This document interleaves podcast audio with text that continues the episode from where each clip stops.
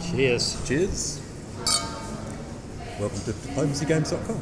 Podcast all about diplomacy And drinking. and drinking, of course. I should press start. Um, Oh, what was that? Two seconds already, so I've got to get another two that. I'm Kaner, I'm Amby. and um, as you can tell, we're a professional outfit. Actually, we're, we're, we're having beers at um, quite a swanky little, little, quite a swanky bar, really. It's um, inside of an old bank, Yeah, yeah. colonial style. Well, I don't know if it's colonial. I think it's it's it's probably more. Um, oh, it's a mix between colonial, but if you look on the outside, it's almost like a little bit um, Art Deco, which is actually kind of quite keeping with the theme of the music and everything. If you look up here, you've got your columns that are very classical, but then everything else is, you know, 1930s. So we're in we're with the, um, the the bar we're recording in is called Bank, but Bank Bunk. with a bunk, Bonk. Bank with a C rather than a K. Um, Piano in the corner there for, For piano you- man at some point. yeah, that's right. When you kind of get a little bit, a few more drinks under you. Oh, can't play for the life of me. It's pretty. It's a fancy spot. It um, it used to be. I remember as a kid coming in here to do banking. An actual bank. Yeah, it used to be a Westpac.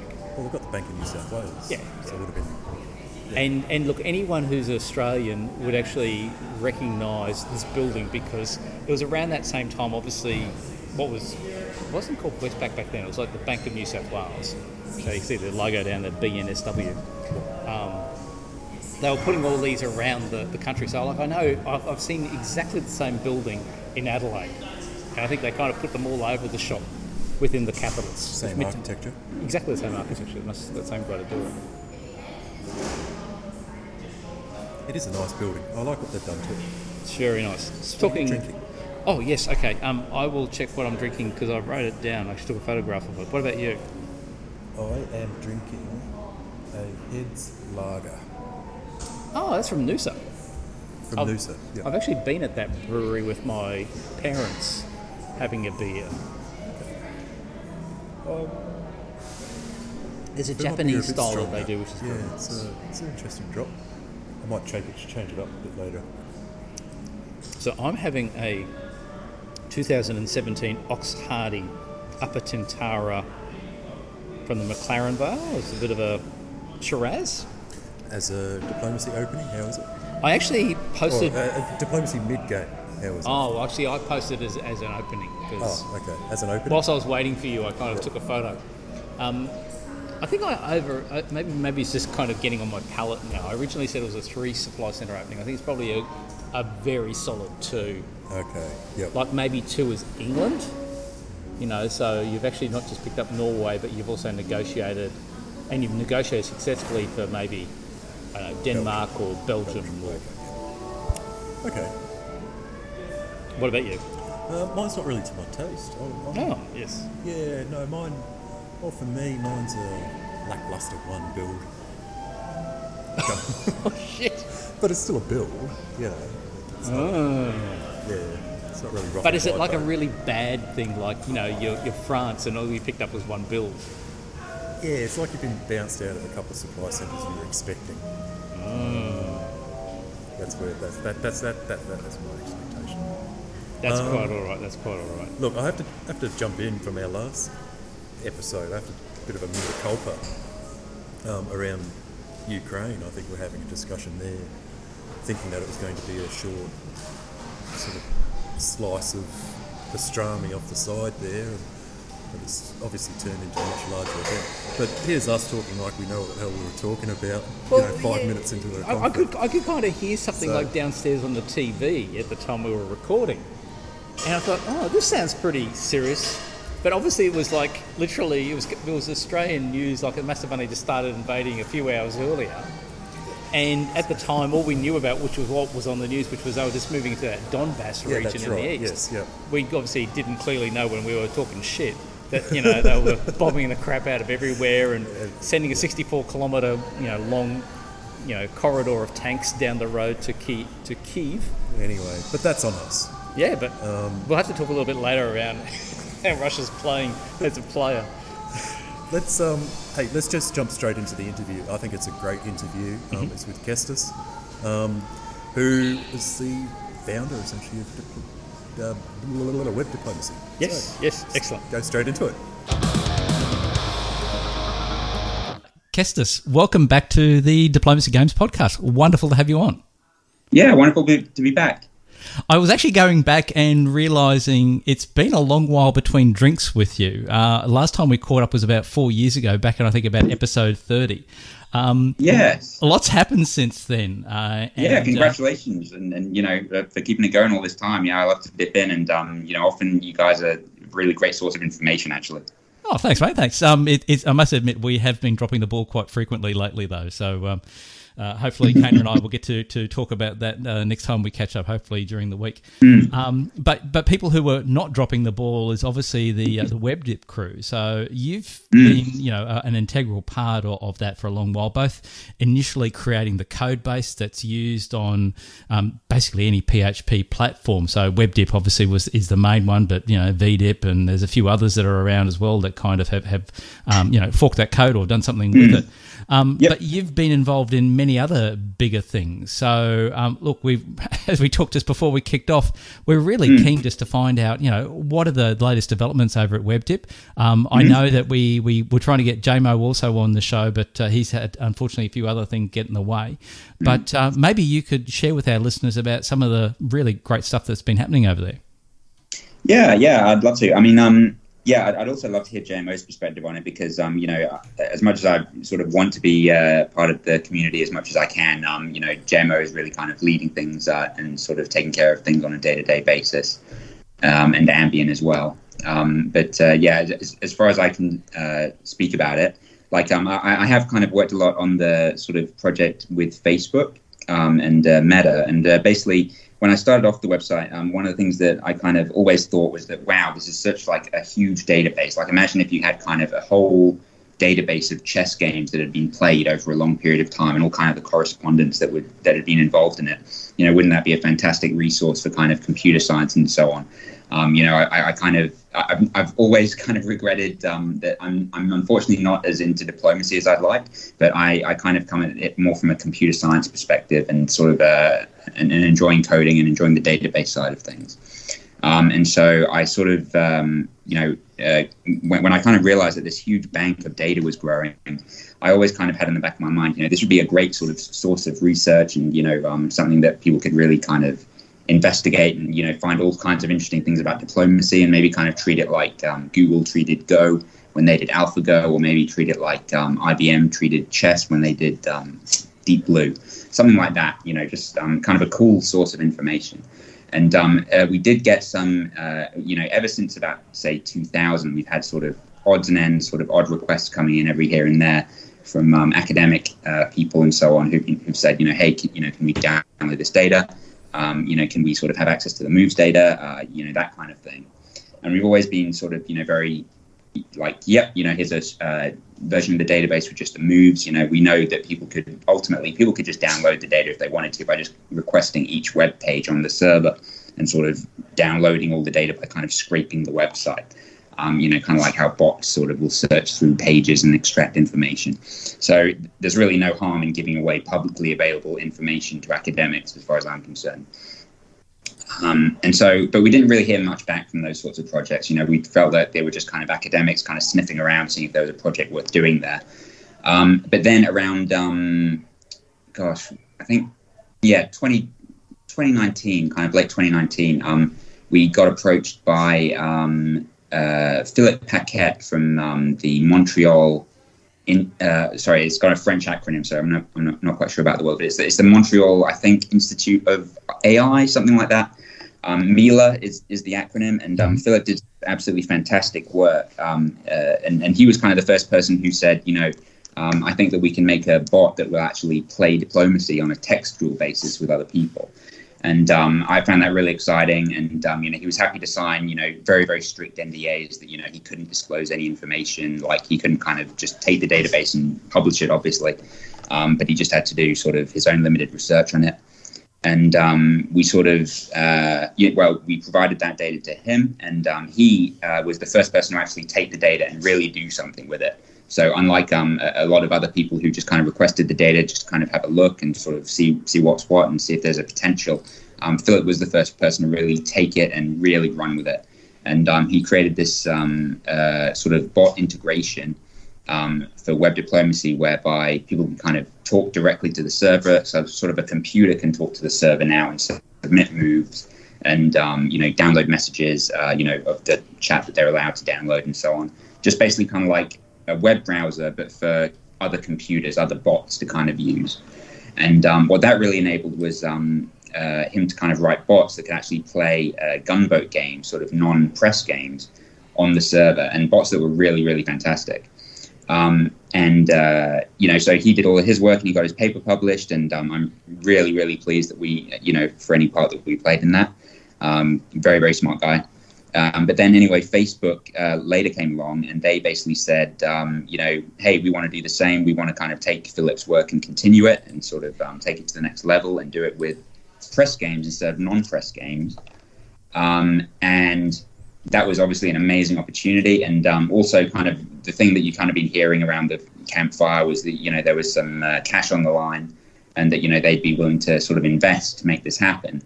And so, um, you know, WebDip has also been able to really sort of since uh, 2018, we've actually managed to get kind of a line of funding from this. That's not going to be forever, but it's um, you know for a hobby project, it's you know quite significant and it's really kind of let us mean that we don't need to take donations. We know we're not going to need to run ads. We know we're not going to need to do any freemium stuff. Um, and uh, it's kind of supplied for the server costs and meant that we could expand the server and also let it kind of do some of the live redaction uh, stuff that it needs to do. Because when the uh, sort of when the bots talk to the server, um, they have to kind of uh, you know um, get a they can't just kind of read the data as it is because it might contain personally identifiable information and Facebook has very strict rules about that. So there's a whole redaction system. Um, but yeah, yeah. Um, sorry, I kind of took your question really ran with it there. Um, are you, you, guys still there? Um, yeah, I'm, I'm, just kind of. Uh, we are still here. Don't worry. we haven't fallen asleep, mate. yeah, yeah. So um, yeah, it's been going great. It's been going really well, and um, yeah, uh, very pleased with the uh, situation. We had a big boom during the COVID period, and now we're kind of over that boom, and so the numbers have kind of fallen since then but you know, uh, it always has its cycles, and you know, things are doing just fine. And um, I'm also kind of really interested to quiz you guys a little bit about um, diplomacy as well, and what's kind of been happening there. Sure. I, I, I, guess the thing that jumps out at me is this. Um, you know, you're, you're talking about a, um, a, really big concern around um, the privacy, which is really great to hmm. hear, because um, that was a. I mean, I suppose it's something that I've always kind of thought about when I'm interacting with the internet and the Absolutely. importance of the anonymity Absolutely. inside. Um, yeah, yeah, yeah, yeah, yeah. I, I, and I, I absolutely hear what you're saying. Like, there's there's a massive treasure trove of um, data, particularly that that that written communication followed up by action alongside that. And I can see I could see the attraction from the mm. Facebook Meta um, kind of space. I'm really interested in. I'm not sure um, how, how, that how that actual redaction system works. How how does it go through and go? Oh, that's actually a name, or that's that that right. is a real thing. Oh God, yeah. I could talk about this all day. I mean, um, that uh, yeah, it actually kind of kicked off a project um, uh, that I've kind of been working on. Unfortunately, I haven't been able to kind of publish the code, um, but I do intend to at some point. Um, and it's really uh, quite a quite a neat system. It sort of takes on uh, takes from the kind of academic um, natural language nat- natural language processing, or kind of NLP as it's called, um, and uh, kind of uses a lot of the sort of standard methods that that uses. Um, it, it, kind of amounts to um, sort of frequency processing. Like if some if some word comes up like all the time, then that's probably not going to be personally identifiable information. Um, you know, and so we kind of look on things on a frequency basis and also on a dictionary basis to kind of strip strip out anything that kind of seems weird. Um, and it basically kind of works on a whitelist approach. We also had a, a, um, a person sort of do um, 100 games where they kind of went through and sort of redacted it by hand. and kind of made sure there was no personally identifiable information in anything that kind of got approved. And that also kind of feeds into it. Um, but yeah, I'm looking forward to kind of publishing the code that actually does it. Um, yeah, I mean, it's also worth bearing in mind, by the way, that you know it's not like um, uh, you know it's kind of someone's medical record or something like that. It's obviously kind of a gaming website. People are, are you know people aren't supposed to go on there and publish their social security number or whatever. Um, however, you know we have kind of um, you know, gone through it and basically kind of whitelisted a bunch of words based on the frequency, based on whether or not they were human redacted, and that's kind of the um, info that we then send on. Um, but but yeah, to, to, to, go into exactly kind of how it works and how it kind of the, takes the frequency kind of element, like how common the word is, and how sort of it takes the dictionary element, like which dictionary is it in? Is it in the English dictionary, the big dictionary, the Italian dictionary, the French dictionary? Um, you know, and how many typos is it away from one of those words? You know, is it two typos or three typos? That gets factored in. Um, but it's a very, very neat system, um, I think. And um, yeah, I, ultimately, you know, privacy has changed a lot since when the website was founded. Like these days, it's kind of in the early web, it wasn't really kind of considered as much. And so, obviously, when we started it, unfortunately, we didn't have a privacy policy and whatnot. Um, and so, it just wasn't kind of considered as much. But I've always kind of considered it that it's sort of, you know, we're not asking anyone to publish any any personally identifiable information. And you know, having done a whole bunch of redaction of you know the messages by hand and having someone else do it and looking at what's being redacted, you know, this it's not sort of people aren't posting you know their diaries into web diplomacy. Um, so it's it's really kind of there's not that much work to do, but just to be 100% safe, you know, we do have this whitelisting thing, and um, that's kind of given us a lot of confidence. And um, yeah, the, the, error has always also been on the side of over redaction rather than under redaction.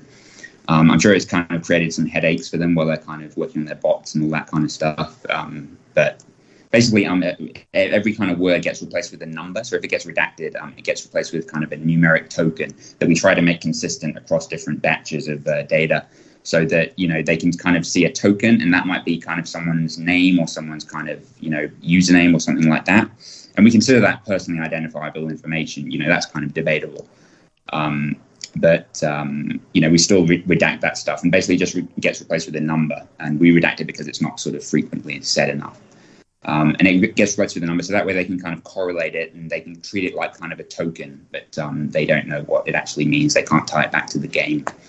Um, yeah. So, yeah, it's, it's very interesting space. So, Kestas, can you talk a little bit more around how that language element is then, I suppose, interpreted at the at the you know the bot you know technical level, oh. and how that's actually then right. used and applied into you know what you're talking about? I would love to be able to, to, to be able to find out how the bot. Is it, above your is it above your pay grade, mate? Absolutely, way above my pay grade.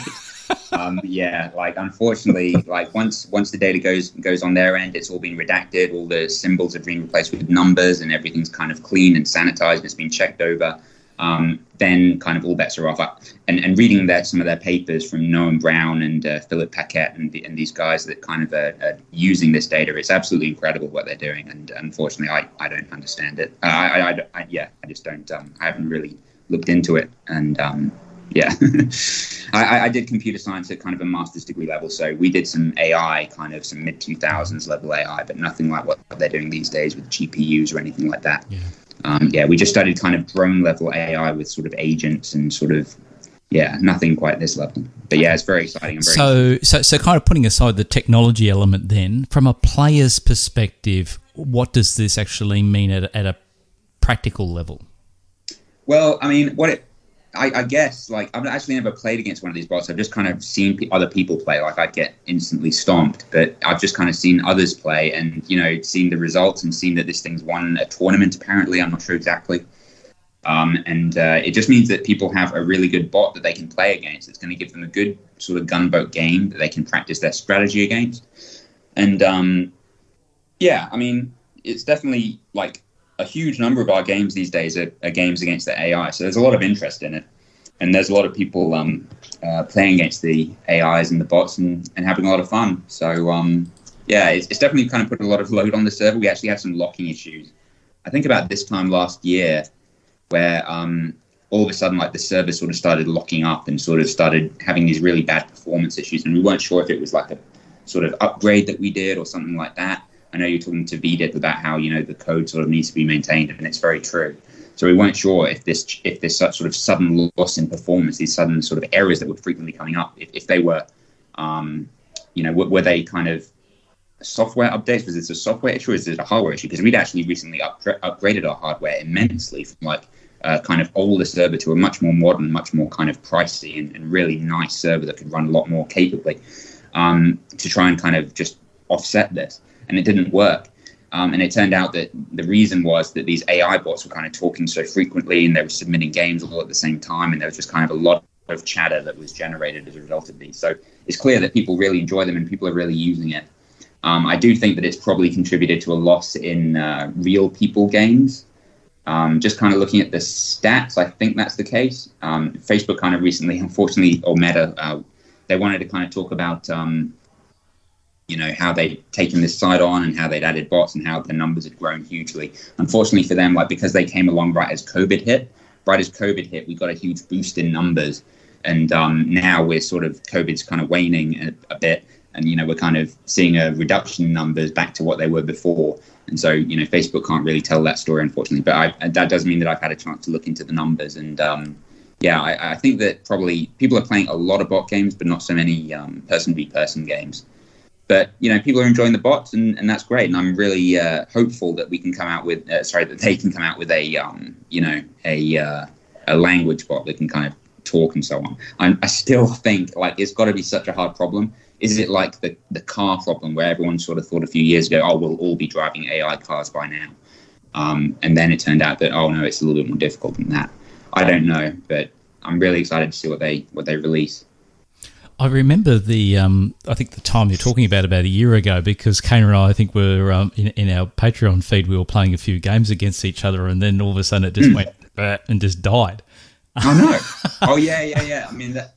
Yeah, that definitely could. It sounds plausible. Yeah, like there was a whole bunch of problems, and you'd sort of see all the error logs and so on, because every kind of bug got logged. Um, every kind of error like that would get logged, and um, yeah, it would be a bit disheartening to kind of see all those errors stacking up. No doubt, kind of um, yeah, like VDIP when that kind of went down, or um, yeah, it's always like, oh god, what have I got to do now? What's happened? What's changed? Quickly, as a side issue, you talked about like up, having to upgrade the hardware and everything that that that WebDip runs mm. on. Um, mm-hmm. You know that that's that's interesting in itself. I mean, the fact that obviously there's just so much activity going on, whether it's human or bot related, mm. it's obviously causing that. Um, mm so it, it, it's it's amazing yeah. that you, you've kind of got to that stage where you where you need to do so.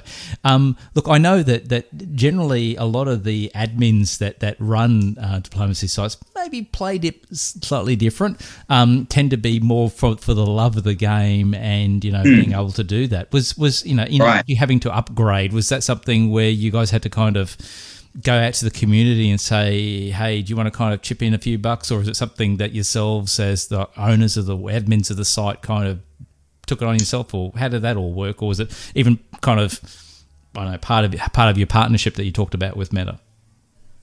Um, well, basically, um, from Meta, you know, we've kind of got a line of credit that we're able to negotiate. You know, when we were talking with Mila, um, the kind of this academic institute, you know, um, that you know, cash never got involved, but then kind of I, I, kind of just heard on the grapevine and so on that you know like there was probably going to be some cash involved in this, and that you know obviously if you have a chance to earn money from Facebook, you know I don't see any reason not to take it. And uh, basically, what that's meant is that um, we've incorporated web diplomacy as a company just to kind of hold on to this line of credit. Um, and uh, that's meant that essentially we've gone from being kind of driven by donations and so on, which we still uh, take and we still kind of hold in the same pool, and we're still you know very very grateful for all of them um, and to everyone that donates. But it means that basically we no longer need to kind of you know when we want to do these things, when we want to expand the server or when the server kind of runs into capacity issues, we don't have to go tap in hand to the community. We don't have to badger anyone, and it's totally up to people to decide to donate of their own volition uh, for at least a very long time. Um, and that's a, a, real kind of a, a, real kind of peace of mind thing for me is that like V diplomacy, for example, you know, um, they've had troubles recently, and if, if, I'd have known about it at the time, I would have kind of extended a hand to say, hey, do you want to kind of hop on our system? Because we obviously, you know, we can run whatever version of PHP you need. and you know we, we would be glad to support you. Um, and so you know that kind of flexibility, that financial flexibility, that you're not constrained by being a hobby project, and you actually can sort of make sort of more business-like decisions is a is a real benefit. Um, so yeah, I'm, I'm very grateful to, to Meta um, for contributing to that, and you know I think everyone who uses the service should be, um, uh, as well as the people who donate, of course. And um, uh, yeah, so what that's meant though on a practical level is that you know you kind of have to upgrade from one server to another eventually. You can't kind of be running on a server from 1998 for that long, even if you stay at the same price. We ultimately have a rental agreement with a, a company called LeaseWeb. They're, they're the people who uh, maintain our servers. And um, we first, I think, got a dedicated server in about 2008. That was just based on donations. Um, very generous people who decided, you know, they were happy to pay their share and more for, you know, their use of the server.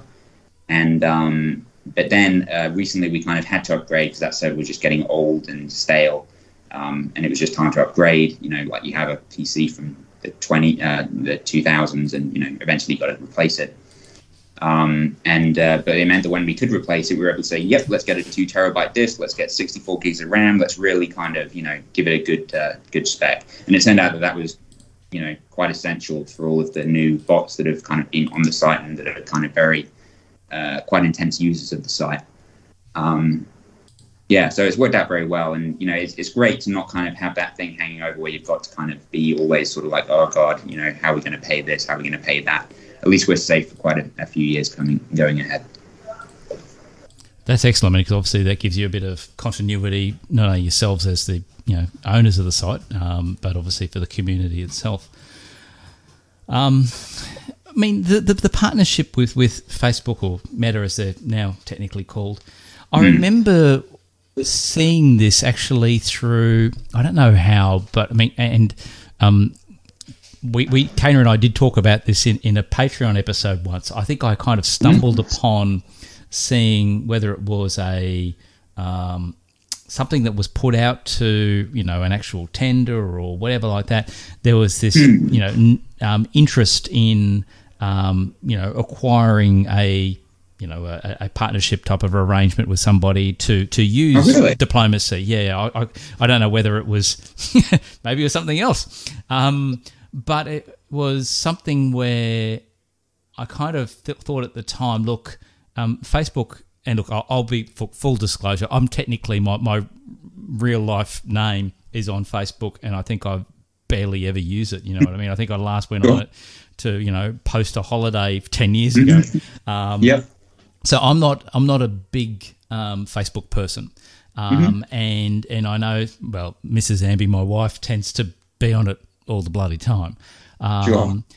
I, I do think that obviously that Facebook obviously as a commercial entity with shareholders and a need to kind of you know drive mm. profit has a you know an actual real business reason obviously to work with yourselves or work with anybody who's involved in this particular space to um, understand how people think how people apply now whether that's just purely um, you know to be able to you know port and create a a game that they can offer, whether it's through that platform or through something else, mm. or whether it's through a deeper analysis of, as you talked before, around that natural language and then how people mm. apply and then how that actually affects their decision making processes. Yep. Um, what type of uh, conversations. And look, if you don't want to talk about it, that's fine. I understand. But you know, no, no. but when when you kind of um, when yourselves and, and the core people within the web dip- diplomacy community were, were having these conversations with with Facebook slash Meta, mm-hmm. were you kind of considering how the intellectual property, if I can kind of call it that, that, mm-hmm. that WebDip actually owns as a result of its community, how it mm-hmm. could be applied in a you know a longer term commercial sense mm. by them by actually working with with Facebook? Yeah, absolutely. I mean, you know, I was you know, obviously, you know, when someone kind of comes to you looking for access to a database, you know, a database is a very kind of valuable thing, a very important thing um, that you know you you guard. And um, you know, I've been more kind of keen to share more openly with academics because then there's kind of less question about commercial kind of ends and so on. So it's definitely something I acknowledge that when you're working with any kind of commercial partner, you've got to be sort of you know careful in considering okay, well, how are they going to be using this? Um, certainly, if kind of you know, um, I had North Korea come to me and looking for this data, um, I sort of take, uh, you know, a lot more kind of care and ask, you know, really what's going on here.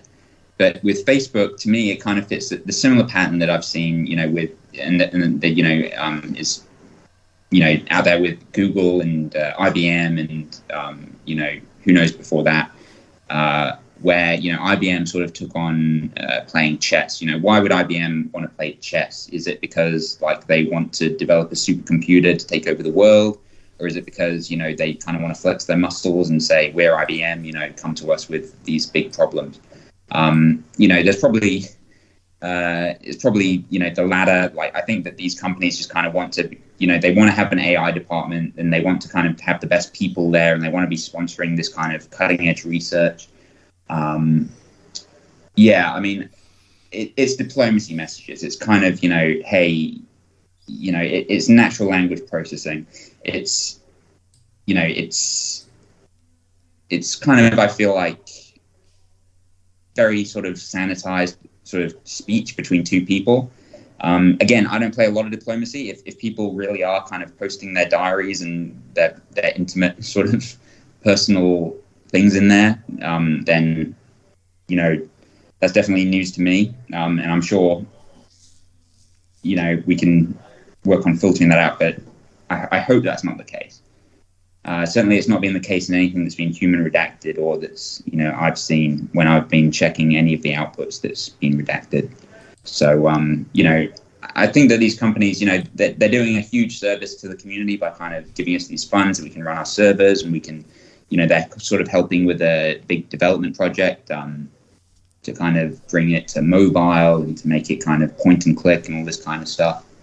And so, you know, by contributing to sort of computer science and also having live bots on our site, um, you know, we can achieve kind of all these ends. Um, I think it's a really uh, great thing. And if you read the papers that have kind of come out of it, those are really the deliverables. And um, you know, it's it's just full of kind of computer science and um, neural networks and stuff like that. And maybe I just have a soft spot for it because I'm, I'm in computer science, but it, it's not really that commercially applicable immediately. It's kind of like particle physics.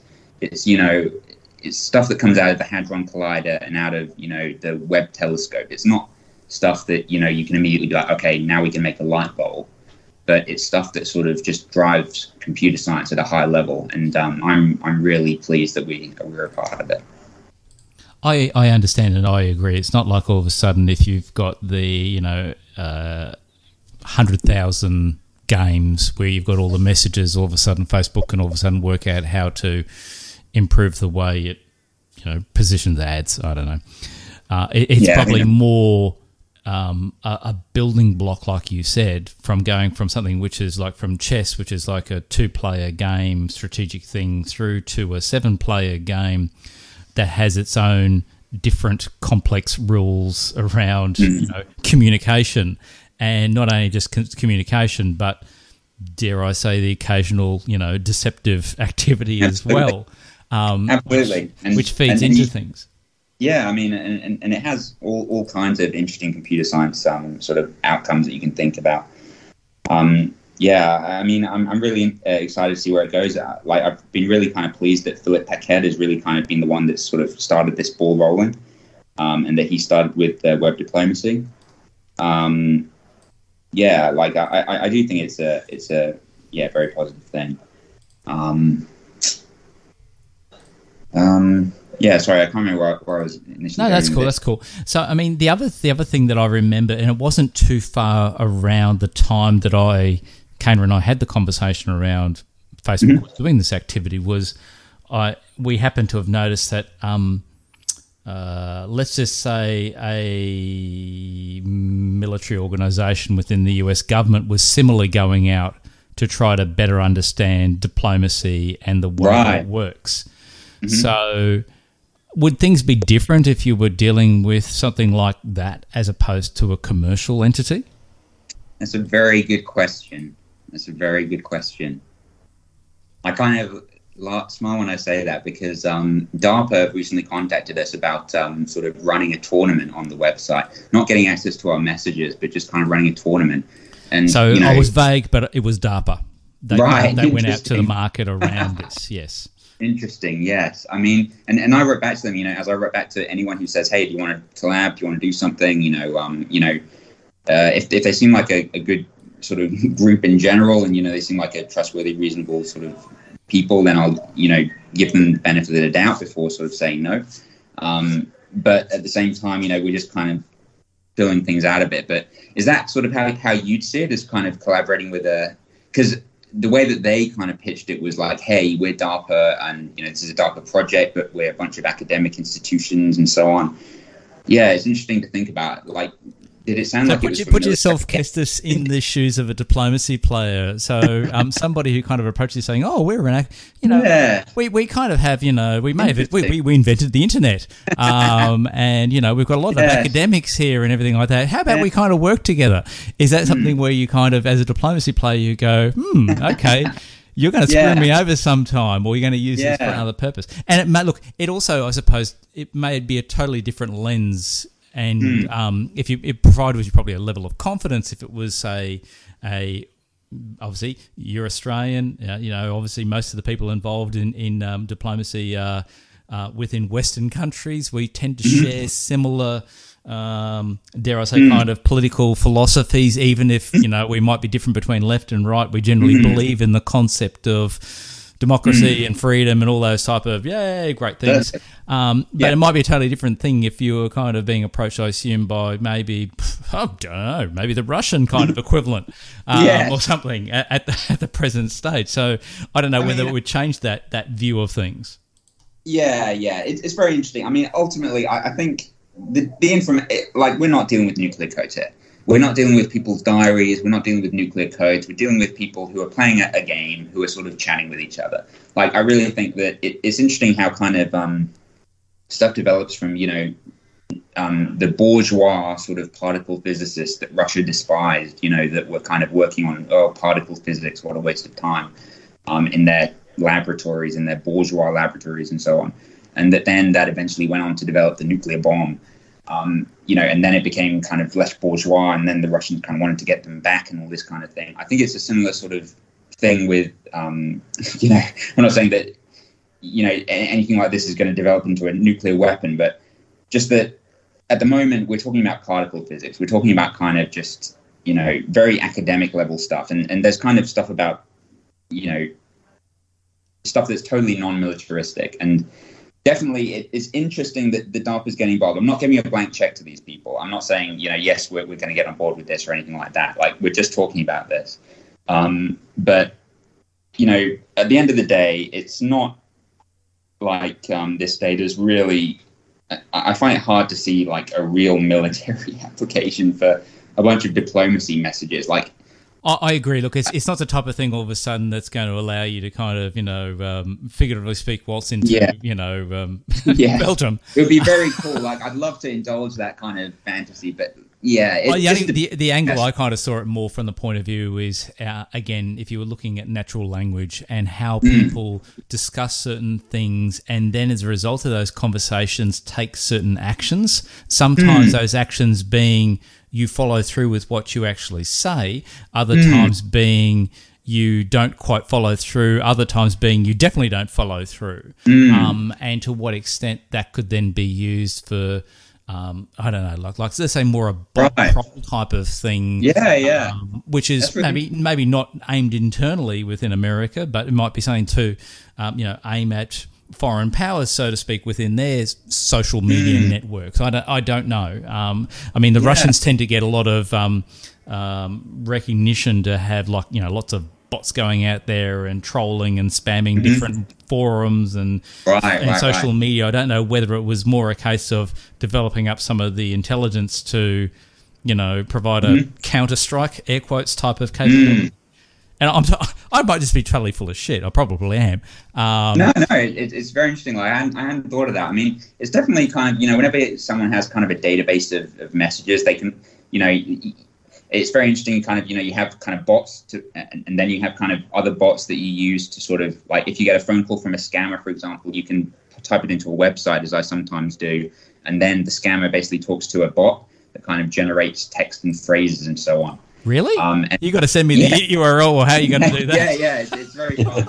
Yeah, it's a fun little project. Um, but you know, but bots can be used for good. They can be used for evil. You know, I, I think bots can be used to generate spam messages that kind of try to sell you Viagra, or bots can be used to play, you know, diplomacy on a website. And um, you know, de- definitely, you know, it's always a, a worry: is is this data going to be used for bad, or is it going to be used for good? Um, but I'm not worried about Facebook. And, and bear in mind, by the way, that you know we're not really dealing. I, I- guess it doesn't matter. Like I'm sure that Facebook, if they wanted to, they could reach into this AI company. But we are actually dealing with an AI company that's a subsidiary of Facebook that technically is supposed to kind of have quite strict boundaries. And and Facebook has been burned in the past when they when they and Google as well when they sort of um, uh, you know, when someone accidentally, for example, rode around Berlin and accidentally, um, apparently by accident, I don't know, um, they kind of collected a bunch of people's Wi-Fi spots. You know, not really kind of private information, um, but apparently they collected a bunch of Wi-Fi spots and it became a big deal, and they paid a big fine over it. So I think that these companies they they'd be hesitant to breach these kind of boundaries, and we've had we have legal NDAs with this company, um, Facebook AI Research. Uh, it might be called MAI AI are now, but you know, Meta AI Research, whatever it is, it's it's supposed to be a subsidiary, and it, like that's you know, the, a Facebook subsidiary that's involved with AI research. That's quite a few steps removed from you know, um, Russian bots and so on. Yeah. Um, so you know, I'm not too worried about it, and, and we have strict NDAs in place. Everything that we send out is redacted, um, and if people can kind of use this database to sort of make ads better. You know, for, for me, for one, you know, I'm not that opposed to like technologies that can give you better ads. I'm not saying that this at all, this research at all is being used for that. I, you know, I've only seen the papers that have come out about it that have been involved in natural language processing and so on. Um, but let's say it was used to make ads better. Somehow they kind of distilled the diplomacy language into some bot that sold you something in an aggressive diplomatic way. Um, it's kind of hard to see. That conceive. would be interesting. yeah, it would be interesting. I wouldn't want to. I wouldn't want to deal with that. Um, Why yeah, don't you but want to buy this? You know, this is excellent. This is actually really, really Yeah, good yeah, for you. I'll kind of help An, it an aggressive sales pitch, a Zuckerberg AI or something. Mm. Might not work so well. But yeah, I mean, suppose it did. It did do that, and it was effective. You know, for me, I, I'd rather watch ads that I get on Facebook than ads that I get on the History Channel because on the History Channel I just see ads for funeral homes and you know stuff that doesn't really relate to me. Whereas on Facebook I'll see ads for you know okay it's a pain. I googled something like last week and now it's showing me an ad for it constantly. But you know whatever they're trying to do, at least they're trying to be relevant. Um, and like I don't think that Facebook is a fundamentally evil organization. Like, and we're not selling to um, to Russian bots or whatever. You know, we're not kind of lending our data to any uh, even academic institutes that are in Russia. Certainly not today. No. Um, yeah. So you know, it. it I, I think it's all right, and I, and I think that on the whole, you know, you've got to weigh the pros and the cons, and Absolutely. I think that on you know on the whole, it's been a very positive thing, and I'm excited to see what comes out of it. Yeah, um, yeah. And you know, I'm, I'm excited that Facebook is supporting uh, computer science AI researchers, and I think that what they're doing is is really cool. Um, before we kind of move off from some of the heavier stuff, I just want to double check, Kaner, did you want to go down any rabbit holes on, on that angle we've just been talking about at all? No, you probably didn't hear my head explode a couple of times. Just All right, well, I'm just going to get another. I'll be right back. funny funny part is Kestas, what got me back into diplomacy because like I I played um, actually I played uh, fuck what was it called? Well you'll remember Kaner it was it was the um, uh, the Renaissance variant. Machiavelli. Machiavelli. That was that was actually I never actually played classic diplomacy. Um, this was back at, at university. I played Machiavelli because Oh, the yeah. guy I knew at the time had that board. But basically I could see later on um, back in oh it would have been about 2007 when all of a sudden everyone decided to get onto Facebook started being presented with these you know games we can play against other players and Right. it was it was diplomacy and that was actually what got me back into the game after Right. oh fuck you know 15 years or whatever like that and the problem at the time was all these players would kind of go into civil disorder as soon as the game started Yeah. so it wasn't really really enjoyable so Absolutely. um, but yes, it was interesting. And then actually from there, I got into then WebDip and then on to you know OllyDip, which was became VDip and things like that. So um, yeah, I mean, one thing I'm interested in is, um, do you think that like it really? How much does it help if like an, a, a civil disorder player is taken over by an AI? Like, is that sort of just the same? Does it still ruin the game or? I think I Um, think I prefer an AI to take over a civil disorder position to a human. Right. Okay. Um, You, you know, I mean, Probably not the same. Mm, It's not the same, but I, I think that. Oh, but then, but then I, I flip it on its head and think, oh yeah, no, I actually prefer a human over a bot. Hmm. I, I think it might might depend. I think in a in a gunboat situation, I think I prefer a bot to take it over, but in a full press or partial Yeah, press, yeah, yeah. situation, You, human. yeah, you're right. You need to have some of that um, real natural language smarts to have evolved so that you could have a communication with a bot player who's taken Yeah. over a position for it to be worthwhile outside of a gunboat environment, I would have thought. Yeah, I can't imagine what they're coming up with in, in these kind of um in this thing. Like if it's just going to flop or not, because it just sounds so impressive and so kind of implausible to me that you could possibly kind of trick someone on the other end of a keyboard, you know, into thinking that you're a human and that you're kind of negotiating with them. And it seems like an incredible feat. Like I'll be I'll be stunned if they pulled it off. But then again, I was stunned when they beat Go. Um, yeah, it'll be very interesting like apparently they're quite close to finalizing it. Um, but I just can't imagine sort of talking to a bot, and not realizing that I'm talking with a bot, and not kind of trying to play with it. And yeah, yeah, and ultimately, I mean, whether you figure out you're talking to Siri or the equivalent kind of thing. right, yeah, they're not that Yeah. smart, are they? I, I, Very certainly. Sorry, Kaner, you want to say something?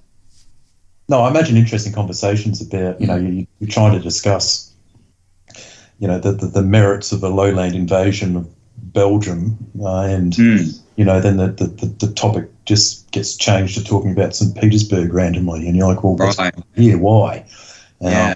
It, it, yeah, I agree with you. It'd be an amazing feat to pull it off and pull it off Yeah. well.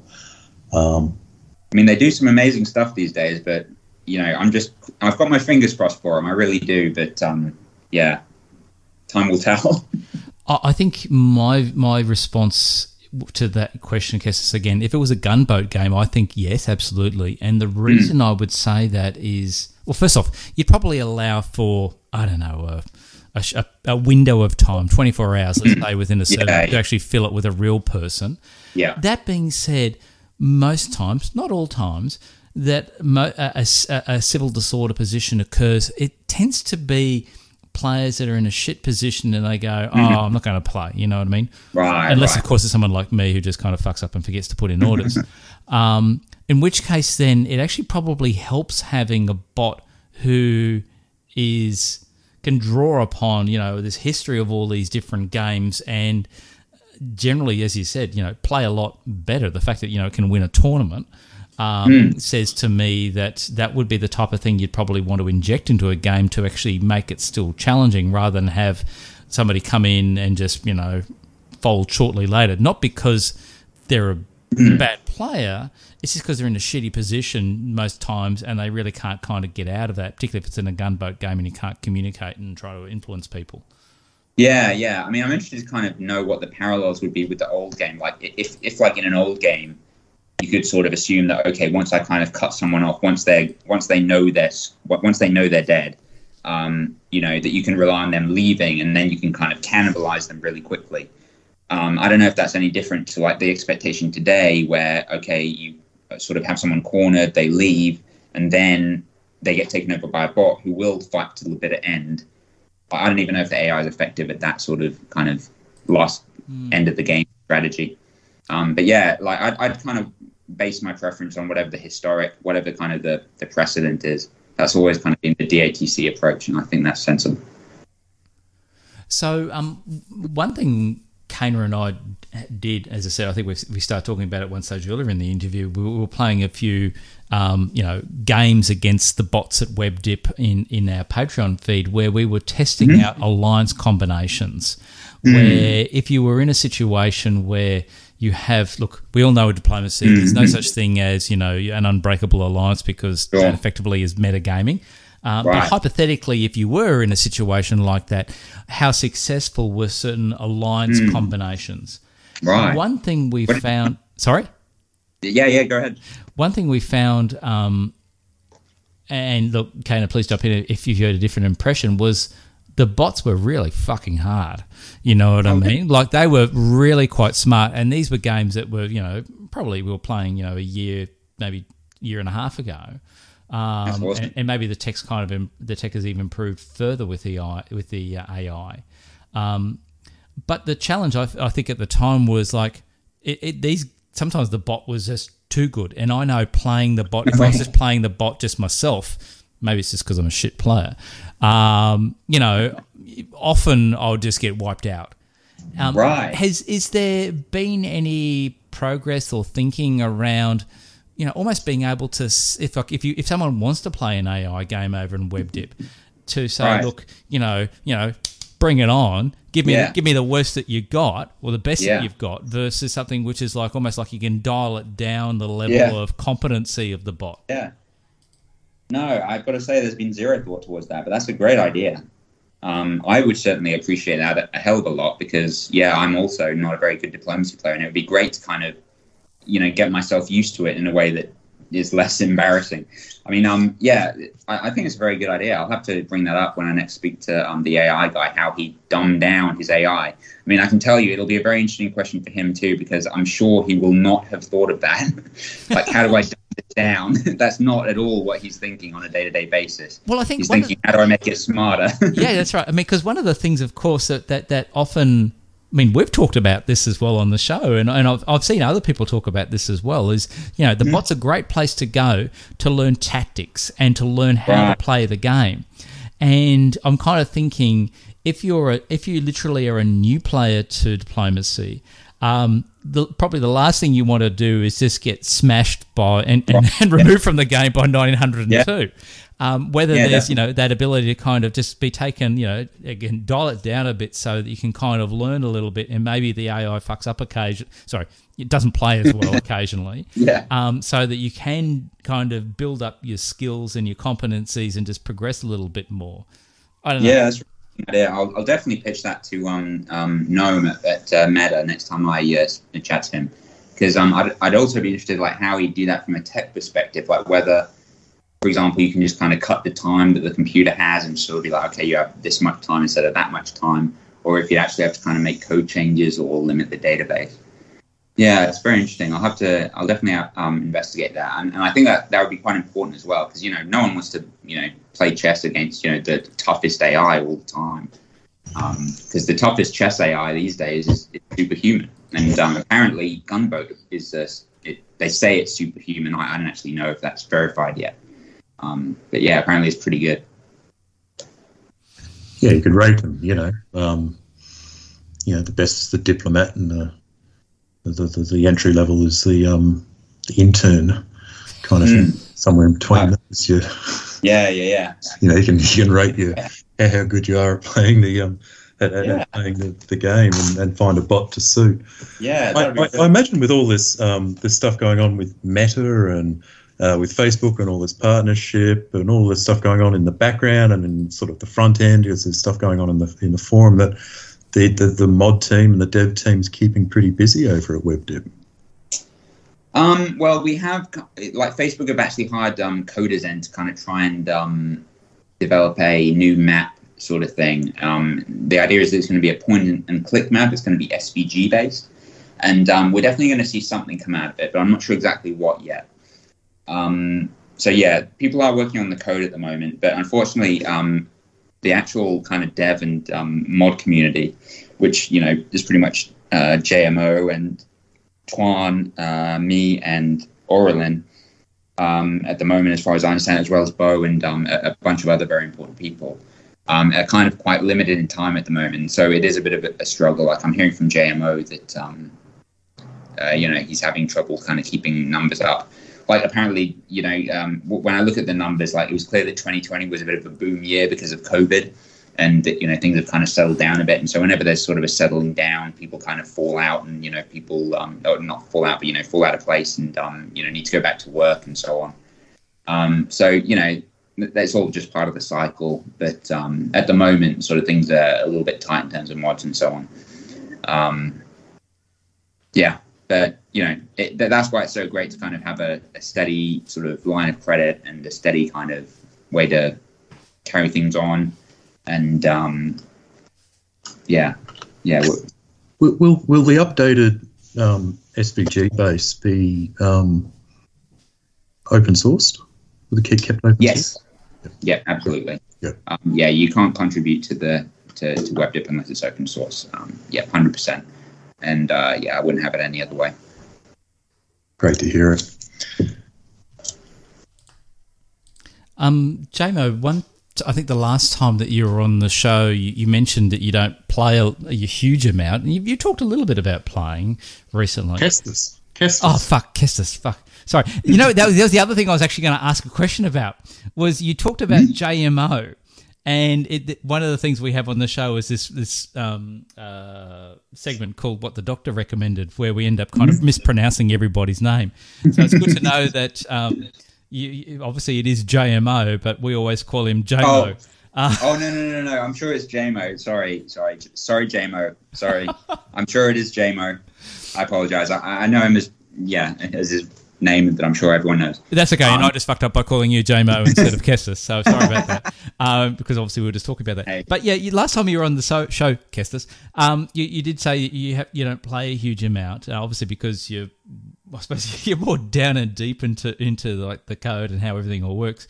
Have you in, in the good. last four years since we you know caught up? Have you have you played much at all?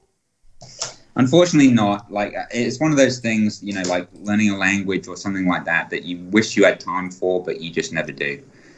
Um, yeah, I've just never been drawn to it, and um, I've always kind of enjoyed more kind of the database side of things, like um, the even the natural languaging um, sort of process of, of the you know the redaction system that kind of had to take the messages out of the database and process them it's like a six hour long process to take you know the um, i think it's seven million or so messages and, and run them all through a spell checking system and process them and so on. Like i find that stuff really really fascinating.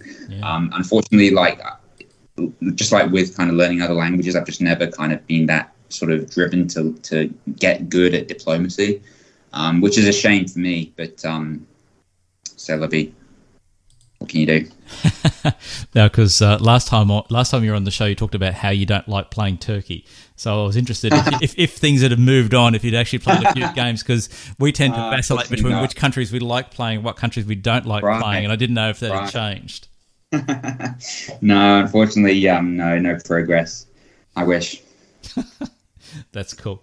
Um, look, the other thing, if we're going totally a little bit different, yeah, um, the whole situation COVID wise, you know, the, everything you talked about how all of a sudden, you know, WebDip had this massive um, boom in 2020 with, with COVID.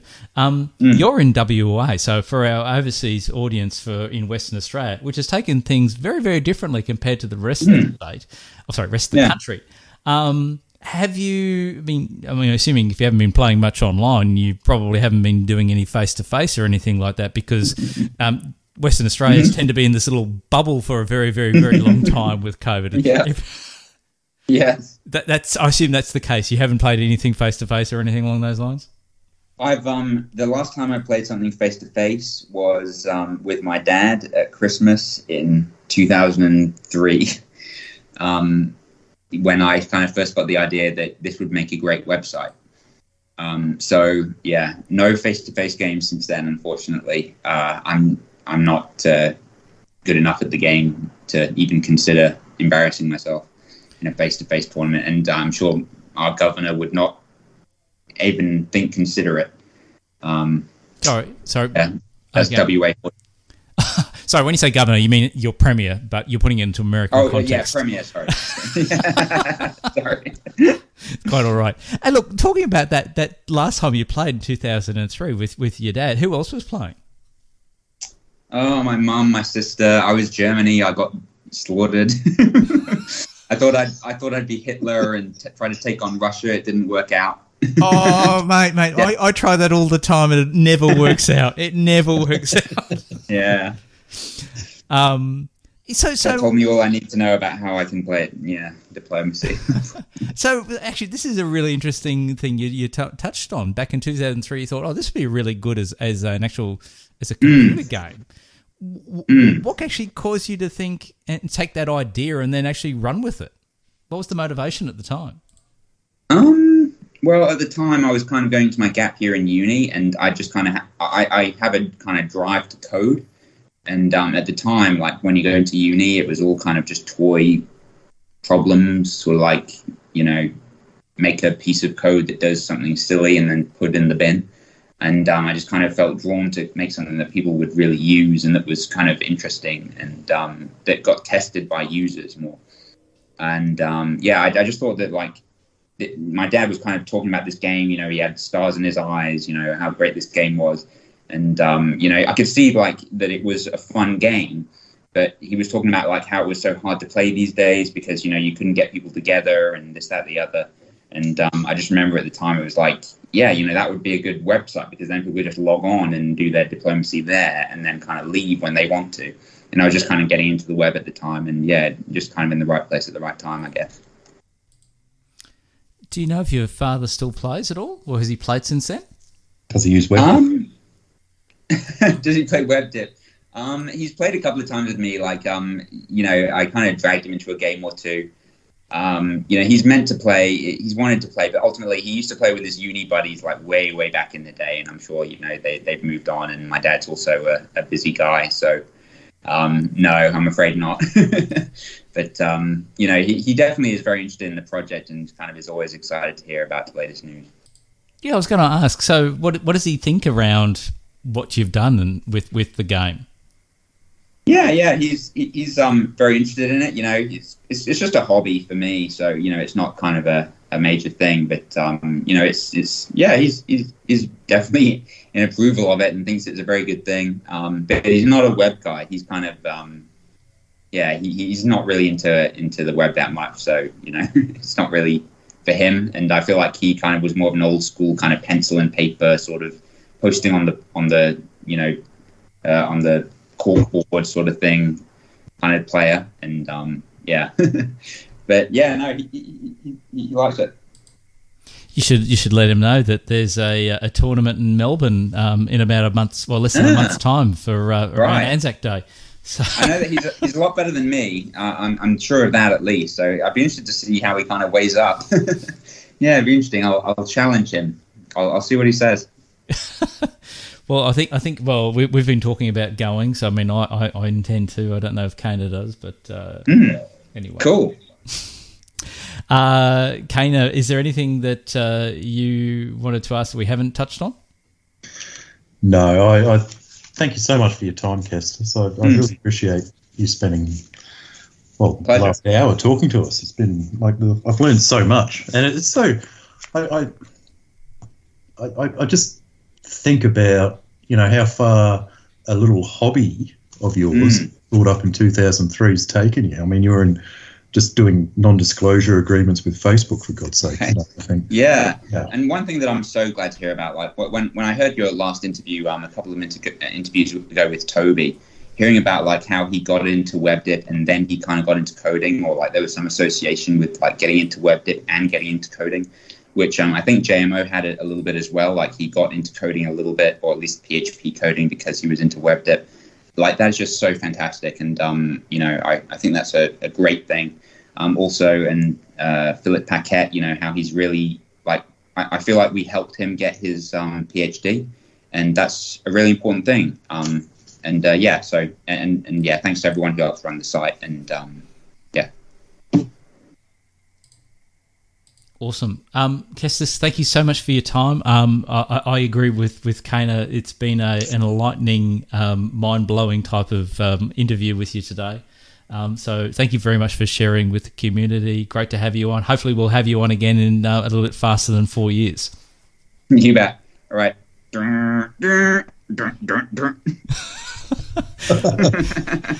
you Awesome. later. And we're back. Cheers. I really enjoyed that interview um, for a number of reasons, actually. Um, not least, we were talking to another Aussie. Yes, yes. It's odd when you kind of talk to someone from Western Australia because we tend to think of them as being a little bit different because of the whole COVID situation. Yeah. But very much a very much an Aussie. very much. Look, um, I, I, just had no real idea all of that stuff that goes on in the AI space, how complex and just really it's like it's like listening or talking uh, having a conversation in another language but you understand that language but you're not you're grasping in like the outline of what's being said but you're not really to dig any deeper than what was being spoken about. You just totally lost me in the woods. So I'm, I'm not I guess probably the analogy would be you've spent six months, maybe 12 months learning a language on Duolingo. You happen to go to the country, talk to the locals, and clearly you work out very quickly that they're talking really, really fast and they're using words and phrase structures and things that you go, I've got no idea what the fuck's going on. I thought I actually did a really good job getting to this point of time. And you can maybe you can maybe communicate what you're thinking to somebody, but you may not actually understand everything they're saying back to you. yes yes um, That's the wonderful world of AI and how, it, how it's used in diplomacy.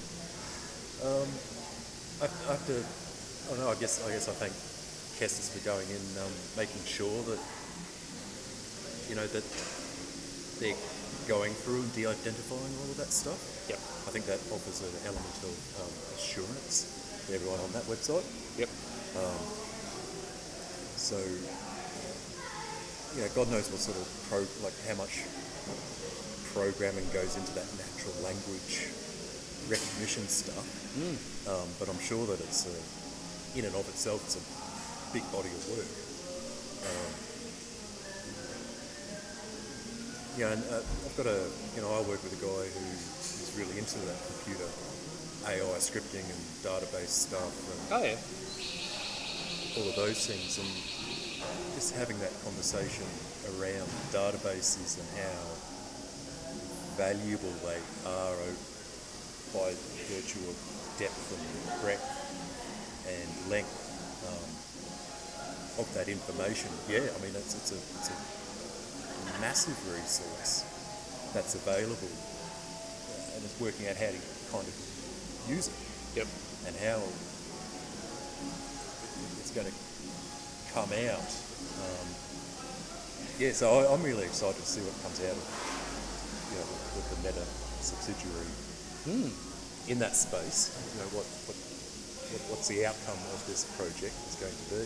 And you know, you had the added bonus also of actually being paid to participate. You know, obviously depending on how things went tournament wise. To that's not the usual thing that happens in the diplomacy world. You usually fork out money to go from one end of the country to the other Yeah. to go to a tour- I mean, obviously a face-to-face tournament, but you know, a virtual thing. You do have to be a US citizen, but you know. Oh, was that part of the deal? Was it? I looked, I looked at it. Oh, oh. Oh, so you were looking at participating? I, I looked into it when we When were, it was- yeah. when we were looking at this interview. Yeah. Um, excellent question about beginner, intermediate, and advanced bots. I think that would add a really interesting. I'd be interested to hear um, back from the diplom- web diplomacy guys. You know what the outcome of that conversation is, or if it can be done, or where where that's going to go. I would have thought so. I mean, it's kind of, if anything, a lot of the difficulty of.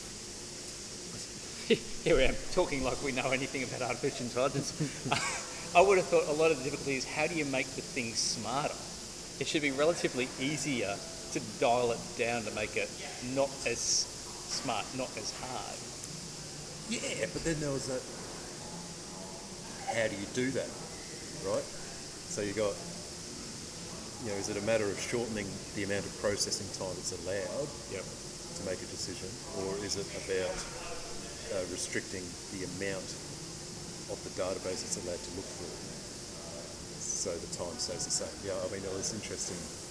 Well, They're two, come- two solutions. I, I don't know. So we'll come down a little bit also to Facebook slash Meta around what they what they're hoping to get out of the deal. Like if part of this is all around, I don't know, creating a some intellectual property to you know for people to be able to play a robot or whatever like that, then I would have thought again, like much the same way I asked the question to Kestas, like you don't want somebody coming in new into a game and just getting their ass absolutely wiped off the floor. You know, you want to be able to Ease build them people up into what they need to do. That's how most computer games work. You sort of start off on an easy mode and Yeah, move exactly. to normal and then hard and then insane and godlike. You know. Yeah, yeah, exactly. Yeah. Yeah. I think. Yeah. It is interesting. Like, I mean, what is Facebook going to use it for? You know, don't know. I do feel because of the the language component, but obviously that's not part of the current gaming product. Yep. That either it needs to kind of, again from a Facebook point of view, how do you actually make this more valuable from what you've currently got that's already been developed with the, the that Montreal AI Yes. Institute, uh, Mila. How do you either make that more valuable by having the ability to have the robot, to be able to converse with the robots? Yep. Okay, that's one option.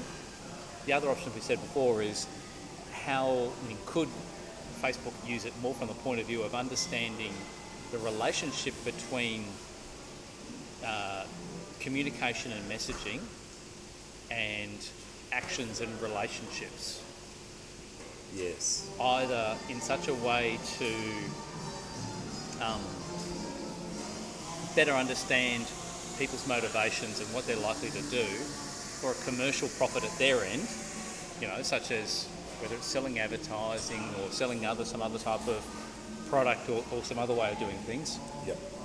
Or is it flipped the other way, which I think I got to it towards the end of the interview, which is they could use it as a, a vehicle. So, so some people would say that second option is, is you know, the evil because of, of a capitalist motive, motivation. But the, the third Yeah. option is it's, it's for good, air quotes, which is around um, being able to understand patterns of the way people are speaking and whatever like that as being somebody that would actually be, like for example, if you imagine a, a Facebook group where people are going off about whatever they want to go off about, you know, everyone's bitching, complaining about something. Right. You may find by using that AI artificial intelligence to understand the way real people speak, respond, act, lie, etc It's a way to spot trolls. as a way of being able to spot trolls who are, uh, you know, either real trolls or robotic trolls, in the sense that robotic trolls maybe aren't as human in what they're doing. So you're using almost like a robot to understand if somebody else is a robot pretending to be a human, so you can get rid of them. And what if the human's a very procedural thinker? Methodological, oh, methodological procedural person. Yeah. You know, I, it'll have to flag, it'll have to be like a flagging system. Like a, you know, so it, early detection and then it goes to the next section and then it gets Oh, flagged for yeah, exactly. to look at. I, I think you're, I think So, you're right. you know, yeah, yeah, something yeah. like that. it's like a um, um, it's, it's an automated solution to be able to identify some possible dodgy behaviour. Yeah, yeah. It's you know, and, and that's not going to pick up everything, but it may kind of better utilise their resources. If, if, for example, they were around, how do we, how do they want to proactively, you know, get rid of trolls and Yeah. know, particularly now where you know we talked about at the very beginning of the show about Ukraine and, Russia and whatever. You know, there may be an increasing desire from like Facebook or Meta and any of these other large companies around how do we how do we get rid of nefarious behaviour from foreign actors Yeah. into our networks and our systems and amongst our communities. And as a byproduct, we got a good game. Yeah, With- that's with- right. With robots that can communicate, you know. whatever it happens to be. but look, it was a, a fantastic conversation with Kestas. I really enjoyed it. Um, and, and look, it was it was it was um, unfortunate that time wise, JMO or JMO um, wasn't able to, to join us more from the WebDip side of things about everything else. I think it is JMO. I think oh, I thought it was JMO too. Well, we've interviewed him. so, uh, um, but it would be maybe good at in, even maybe I don't know a, a little bit further down the track having someone like Jamo and maybe also was it Philippe? From, was it Philippe? who was the oh, guy from yeah, yeah, who was the, so um, so there's- project leader at Mila? two of them. Uh, there Anyway. was Philippe, Philip Paquette, Mm-hmm. and the other name that came up was Noam Brown. Would be interesting to. Oh, well, there we go. So maybe that's maybe that's worth talking to at a guest station in the future. So um, thank you very much, Kestas, and um, yeah, it was it was great. blast with that. Yeah, I hope you guys did too. Like, I know I, know I got a lot out of it. Yep. Yeah. So whilst we're still talking WebDip, just before, I mean, maybe we'll just kind of do a tease and then we'll go grab some drinks. Because well, last episode we did a bit of a what's the doctor recommended for play dip. What's the doctor? Re- sorry. Um, for listeners who don't normally come and listen to our podcast, this is a recommendation from a player called Doctor Recommended. That in our silly Australian accents, apparently they're silly. Um, we should be too. reading out like the top whatever number of players um, on a particular diplomacy server. So last time round we did we did played it. Yeah, What was it? What was the top twenty of played it? I think it was twenty or twenty five. So we should aim for about the same. But So let's go I reckon, top do you want to do that first, and then we'll go do drinks, or Yeah, do let's drinks do that. first? Then go and yeah, because I've got it up here. so Okay, cool, cool, cool. Let's do that. So So we're going to do the top twenty-five. Now, is this the on which which basis is this one? this is active. Active. So last six months, all-time points. This is not the ghost rating, so that might be for another day. Yeah, we another could do a ghost ratings at a different day. So start at twenty-five. 25 going up.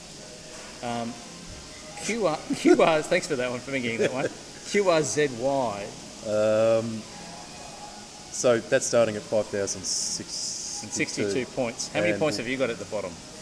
What? Oh, I'm way You've got down. 351 points. Yeah, I'm, I'm well out of it. Um, 24. twenty-four is Gook. 23 is Michigan Man. Twenty-two Quarry Man. A lot of, lot of men here. Um, 21 is Bosox 48. I remember Bosox used to be over at VDIP. I haven't seen him in ages over there. Like five, seven, eight years ago. Socks. No, you are thinking about Butterhead. No, Yeah. both of them. I They're don't both. think Bosox is never a. Yes. Was he?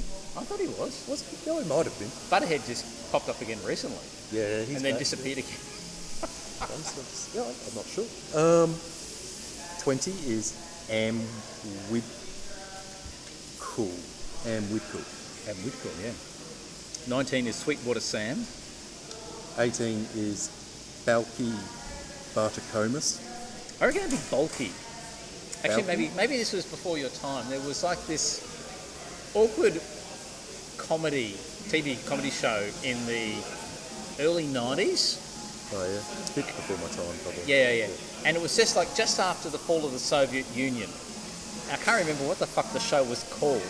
But basically, it was like this, uh, this American guy that all of a sudden had this. I don't know whether it was like a cousin or he just needed a roommate, and it's just like this weird Russian guy, or probably quite inappropriate at the moment. Someone from, sorry, maybe it wasn't Russian, maybe it was just East From European, Eastern Front, Eastern Bloc. yeah, Yep. who kind of just turned up, and his name was Bulky. Bulky, okay, Oh, yeah, bulky, bulky buck on it. But And if you can remember what the name of the show was, please let me know. Um, I wouldn't necessarily recommend it, but as with all TV in the 90s, we thought it was good at the time. Alright, um, your one, 17. Oh, is it? 17. Um, Salmonessa. 16, Village Idiot. Ah, oh, village idiot. Number 15, um, Metu? Metu? 14, M-A-E-T-T-U-U. yeah, is that like that ah sound in Scandinavia, like Natu. Metu. Um, Sounds more French, but anyway. 14 is Andlari. 13 is C. Steinhardt. 12 is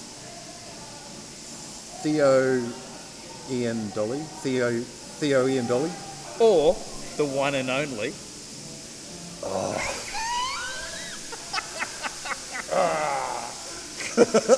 Okay, yeah.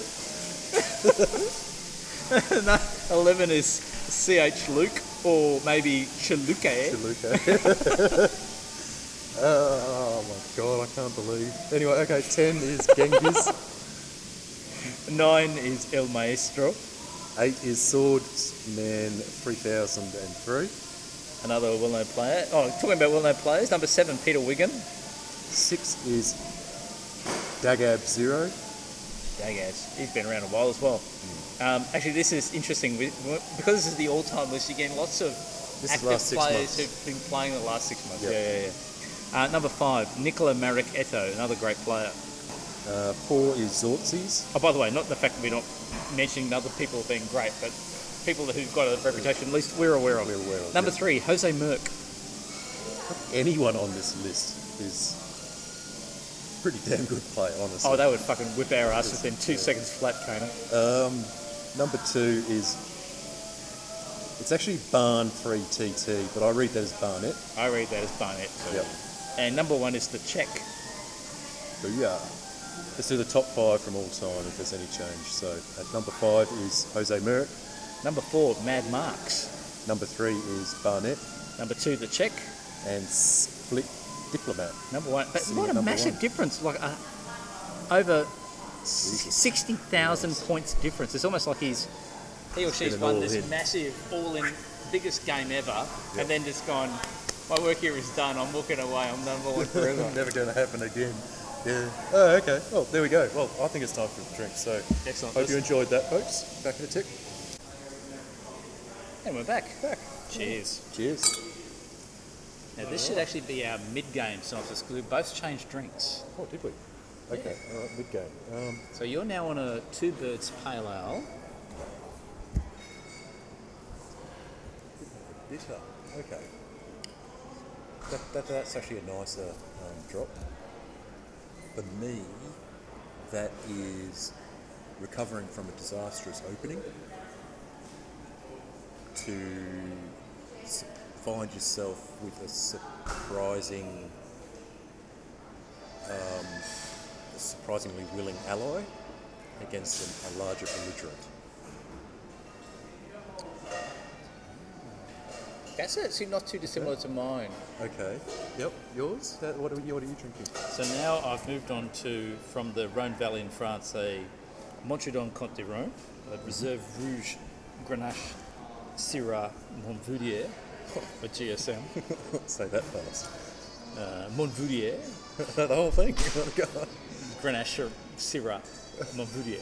It'll be Syrah because it's from France. Okay, yeah. Colder climate. Exactly the same grape Yep. as what we have in Australia with Shiraz. Uh-huh. But in, it's called Shiraz in when it's in a warmer climate, and it's called Syrah in a colder climate.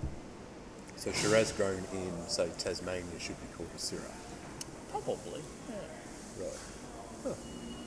Anyway, it's Oh, it's, that's oh, it's exactly the same as yours. It's like, hey, I'm doing well. I've got a good ally mm-hmm. mid game wise, Yep. and all of a sudden I have someone like another player on the on the other side of the board. Maybe, yeah, maybe someone on the other side of the board, kind of who has been allied with a neighbour who I haven't been getting on well with. Just Okay, says, yes. hey, look, I'm thinking of stabbing them, Oh, okay. So. and you're just got starting to open the co- hmm. conversation around how that would all work. Okay. That doesn't sound too bad at all. Well, cheers again. Didn't give the big clunk because I held it the wrong spot.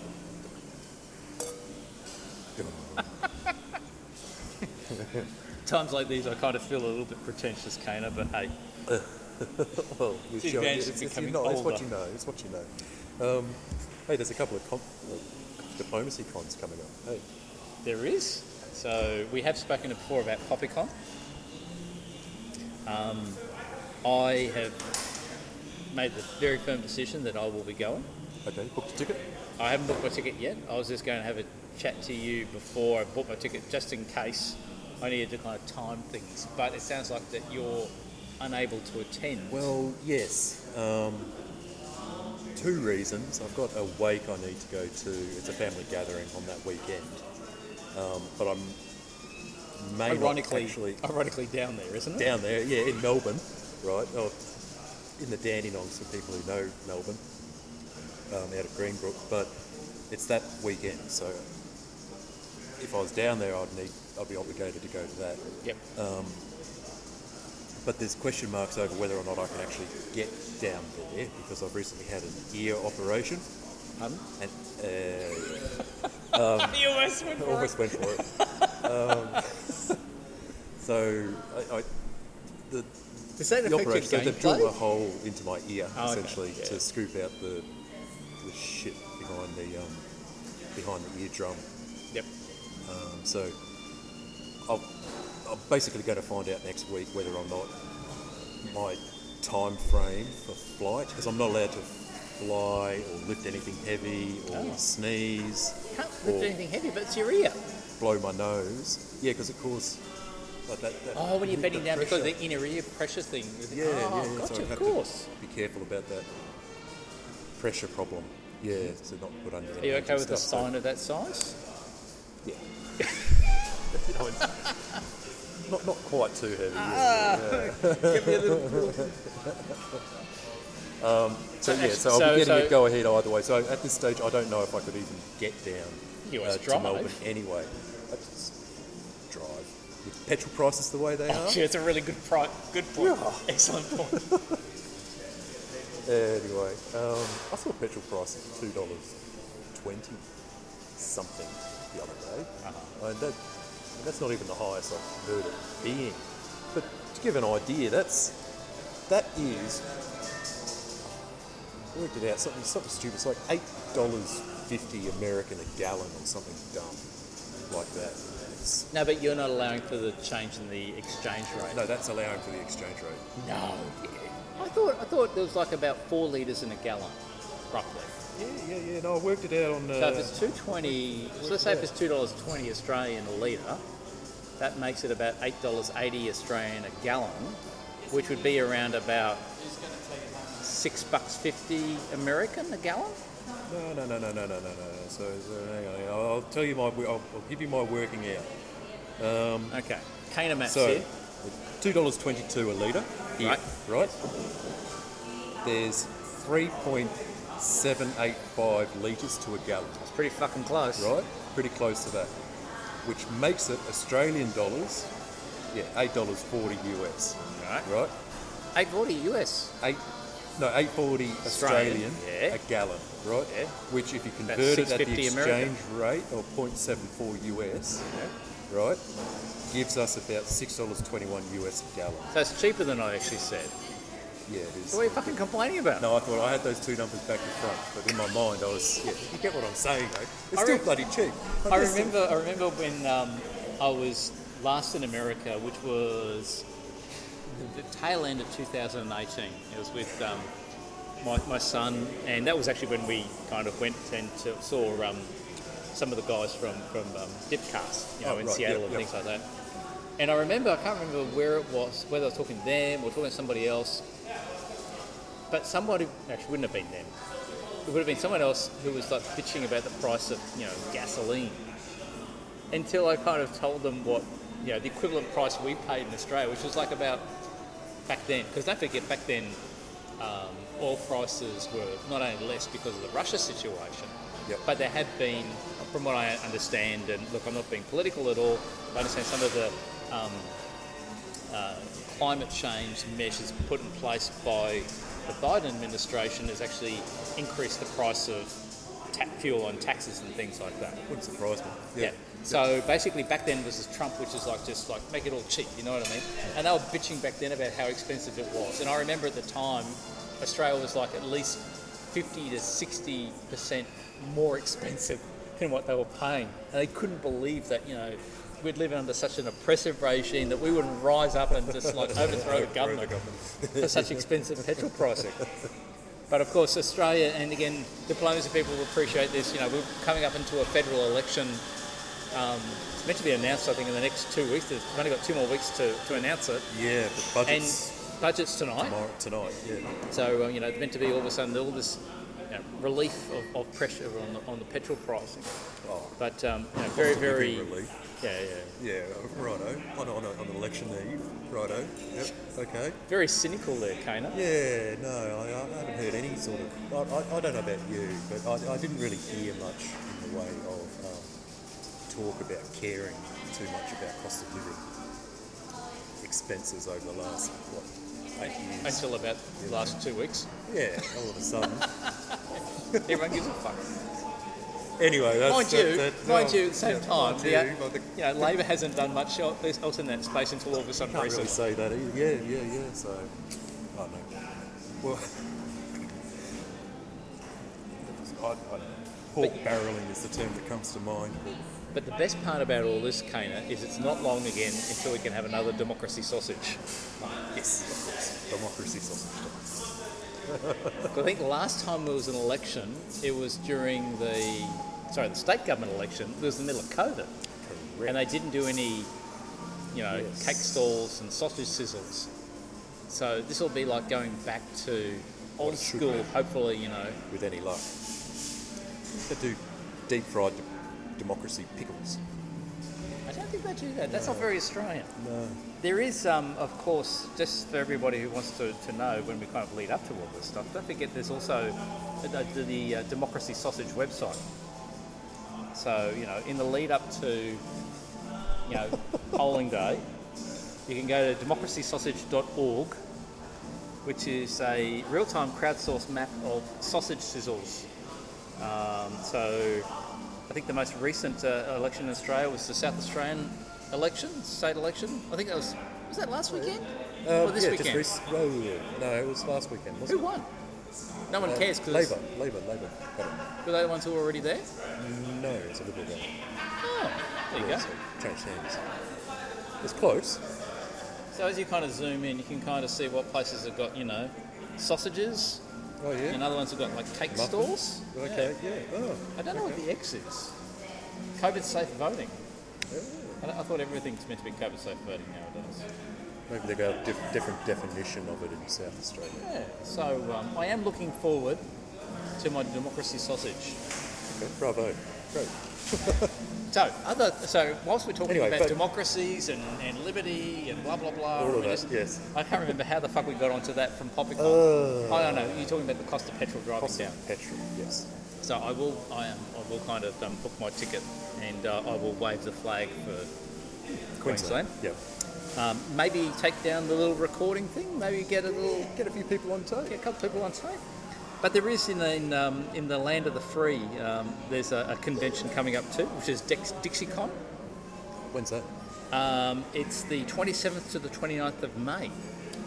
Where is that? Uh, well, there's DixieCon from memory. Isn't it always in South Carolina or is it North Carolina? North Carolina, I think, is where David Hood's based. I have to double check that, Kaner. Great question. I guess if anyone's interested and they've got a bit of money to spare to put into, you know, buying a few gallons of car petrol to drive there, you know, who would you, what, what's their contact and that I'm, sort I'm 100% correct. Now, um, North Carolina. Yeah. Okay. So it's in Chapel Hill, North Carolina. It's the 36th annual event.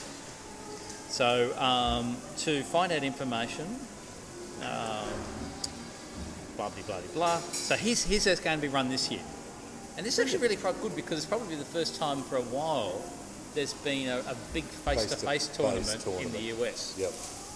So, one round will be held on Friday, Saturday, and Sunday.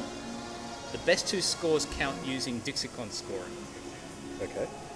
There is a speedboat five-minute turn gunboat event for both in-person and online participants. So that's interesting. So even if you can't get there, actually that's pretty good for That- you because you, yeah, you like your oh, gunboat. I do like my gunboat. Oh, this is, uh, he's, he's pricking up. Okay. Um, there's a side tournament on in terraforming Mars and associated other board games. I'm not familiar with terraforming Mars. Um, it's that type of thing you'd play, I reckon. It's, it's a game I've been meaning to play, Terraforming Mars. Um, Laloma, Yep. we've played with Yep, before, I remember. she loves it. This is one of the best games she's ever played. Um, but I've not been introduced to the game. I've been playing Bad Bones and Bad bones. Bad What's that about? Bones. Well, um, you're in charge of defending a little castle and Castle. castle. And the idea is to survive longer than your than the people you're playing against, and, and skeletons rise from the dead and they come and attack your castle. And you've got a hero that can defeat them, and little traps that you can fire the skeletons to other people's maps and have them attack other people, and, and you have to protect your castle and your little villages. Okay. It's, it's a lot of fun. There's a lot of Schadenfreude to it. Ah, right. Yeah, you know. So especially when everyone- would actually quite like Yeah, that. everyone jumps on a player, you know, because they're. Oh, that never happens in a diplomacy Yeah, game. it happens. anyway, well, it's, it's a fun one, and um, I did buy Isle of Cats recently. Isle of Cats, yeah. Yes, haven't played it yet, but it looks like a fun one. What's that got to do with it? Cats? Yes, you have to build a family of cats, and I've got a boat, and I haven't looked too heavily into it, but yeah, looks like fun. Okay. Anyway, but back to DixieCon. Dixicon. So there's also going to be, um, for anyone interested, which is pretty much everyone who listens to this podcast would be interested in this, uh, full tournament coverage on DBN, on the YouTube channels and also on the Twitch channels. Ah, yes. And for those who are attending um, and can't, obviously, obviously they, they won't actually be there face to face, there is also, um, according to David, inexpensive, inexpensive housing and registration fees, which is good, Yeah, yep. and a barbecue dinner on Saturday afternoon. Oh, how good is that? Very good. Can't go past the barbecue. An old Barbie. Might have some democracy sausages. American sausages are different. I found when I was over there, they're different. Yeah, They're what not way? Australian sausage. Well, see, our democracy sausages are just like, you know, the bunning sausage, really, isn't it? Yeah, yeah, but like It's like, re- realistically, like a sausage in America is a different thing. is it more like an Australian fancy sausage? No, it's more like a Chinese sausage. What's a Chinese sausage? Haven't you seen them in the supermarkets? Like No. sweet, dehydrated sausages, that, but they're not been dehydrated. Oh. Yeah, it's just an American sausage is different to an, an Australian sausage. And that's, so an American sausage is like a Chinese sausage, That's what I think. Yeah. but more dehydrated, drier. No, the Chinese Chinese sausages get dehydrated. So they're, they're sugary sausages, pork meat, sugar. They're sweet. They're sweet. Sweet sausage. So the dehydrated sausage, you have to rehydrate them. The Chinese sausage, Yeah. and the American sausage is like a sweet kind of. Oh, the Americans are sweet sausages. The Americans they're sweet-ish, you know, and they're not. It's just not an Australian sausage. An Australian sausage, you've got different flavours. You've got your, just like you've got different meat pies. I don't know if Americans have meat pies. I didn't see any meat pies over there.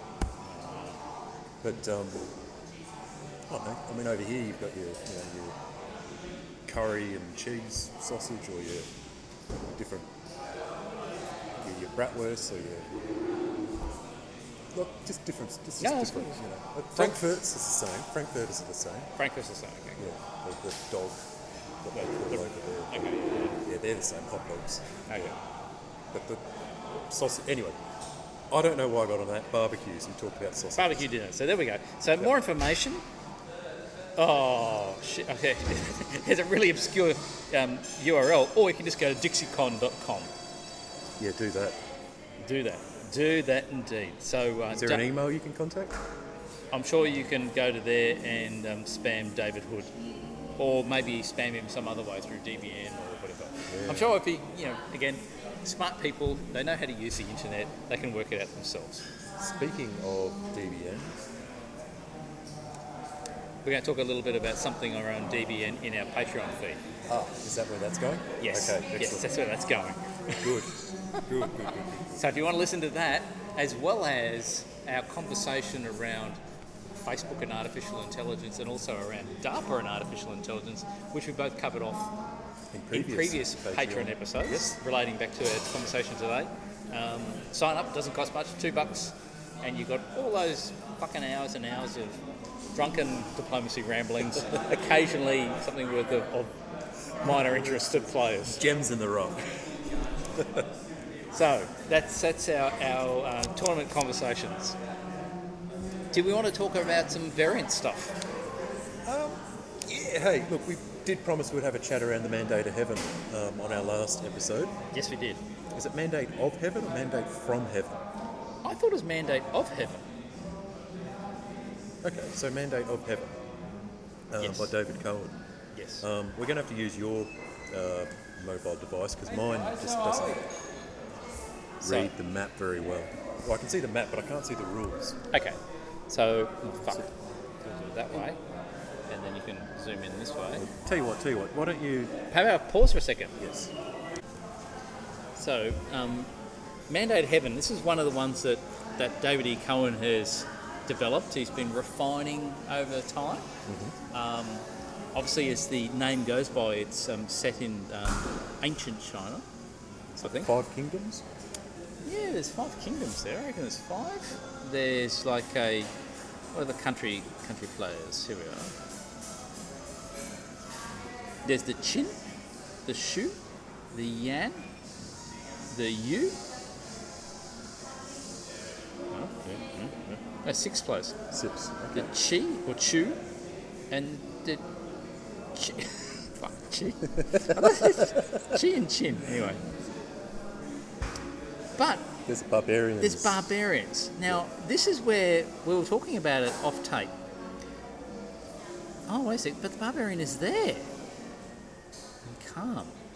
So, but, And then up here, so there's some northern steppe barbarians that start. there's this barbarian there. Okay. So I guess my question is: Are they a player? Are they a player or are they standing neutrals? Yep. So when we were looking at the rules, we weren't really sure about that, and that really kind of impacts on the, the gameplay, really, doesn't it? Like it's a totally yeah. different approach to evaluating the map if it's a player versus a standing neutrals. They have to be a player because there's no supply centres on those steps, is there? So those supply centres are those circles. Oh yes, So they have to be played. The player has to take control. but then They start with an army. oh, you think that, that it's going to start like like in your the, the, the Mongolian. Mongolian Yeah, game? yeah, yeah. They start. Oh, actually, no. What about that that um, that um, uh, Em- Roman one? That's like is it called Imperium? Where you Imperium, start where all you as the, start, the, the, yes. the, barbarian tribes, and you all kind of go quickly rush into the to get a supply centre get a supply centre because you're unsupported. Yes. Yeah. Okay. So yeah, I think that's what that's about. So we So need it says to the on that. barbarians. The barbarians have to invade to survive. So let's assume let's have let's have a conversation in two ways. One, that the barbarians are a player, Okay. and then secondly, we have a conversation that the barbarians are just standing neutrals. okay. So Well, these. let's have a quick conversation around Fuck. Yep. them being standing neutrals. Okay, we'll start with that. If you don't do anything about it, you can say goodbye to a barbarian units because that's part of the rules that they start unsupported with supply centres. Well, the fact that up here with the northern steppe area, there's actually no supply centres in there. No, So I reckon you're right. There must be a it's player. got to be a player. It's a player. Yeah, it's got to be. okay. So but they can kind invade. of Yeah. right. I mean, they're guaranteed. They're guaranteed a few units anyway, straight up. But they've got one down here, up in, up in the, I suppose where North. Penh would be in North Korea, Manchuria. Yep. and then they've also got one over here in the far west, Ham. uh, Cam or Calm. Based on that, my concern here, from a balance of power point of view, is that you've got all these neutrals supply centres between all the other players, right? Mm-hmm. So you're going to have the usual situation that you would have in a normal game, bit of bit of competition with all that stuff. Yeah. You touched on the fact that the barbarians are probably going to invade straight away from the north and quickly take over some of these supply centres. Well, they have to. Su- they have to get supply centres to keep themselves alive, right? Yep. So But because because the rules are the way the rules work. So let's use the northern step where there's five units. If they all, for example, support each other into, you know, wrong, which is obvious because they'll get it first up, but they'll probably also support themselves into coming down this way to get some of these supply centres. Well, they want to have two units on supply. They want to have two units. Oh. They want to have as many units One as they can there. get hold of. You know, supply centres as they could grab to keep as many units on the board as possible. I guess where I was getting at from a balance of power point of view is so many barbarian units in the north. You know, random one in the west, random one in the northwest. There's actually, I was picked up then, there's a random one in the very, in the east, in um, what would be Luz- top of top of Luzon in, in the, no, no, no, I think No, that's, top of Philippines. Yep. Uh, it's called uh, Luzon, and um, there's also one over here in Likui, Liukui. Um, anyway, long story short, my concern is that the barbarians are too strong in the north, which would dis- which will actually make it harder for some of these northern players. Whilst there's a fair number of vacant supply centres in the south, which I don't think barbarians can get to as quickly and easily, which means that your players on the map that are parti- particularly the green and the purple and the orange, I think will grow much faster. Well, orange is adjacent to the barbarian invasion, so you think The green and the purple. green and purple could potentially grow faster, which would be. Um, uh, da, da, da. Well, of course, you need you need to trial. That would be the Chew and the Yui. Yu. Yeah. I mean, the rivers are navigable, so fleets. But we weren't clear of whether, if you have your fleets on there, whether you can convoy through them. Can you use your fleets to convoy? Yeah, so a coastal, a coast's convoyable, or is it? Yep. Yeah. Or no- normal rules, and you probably can't.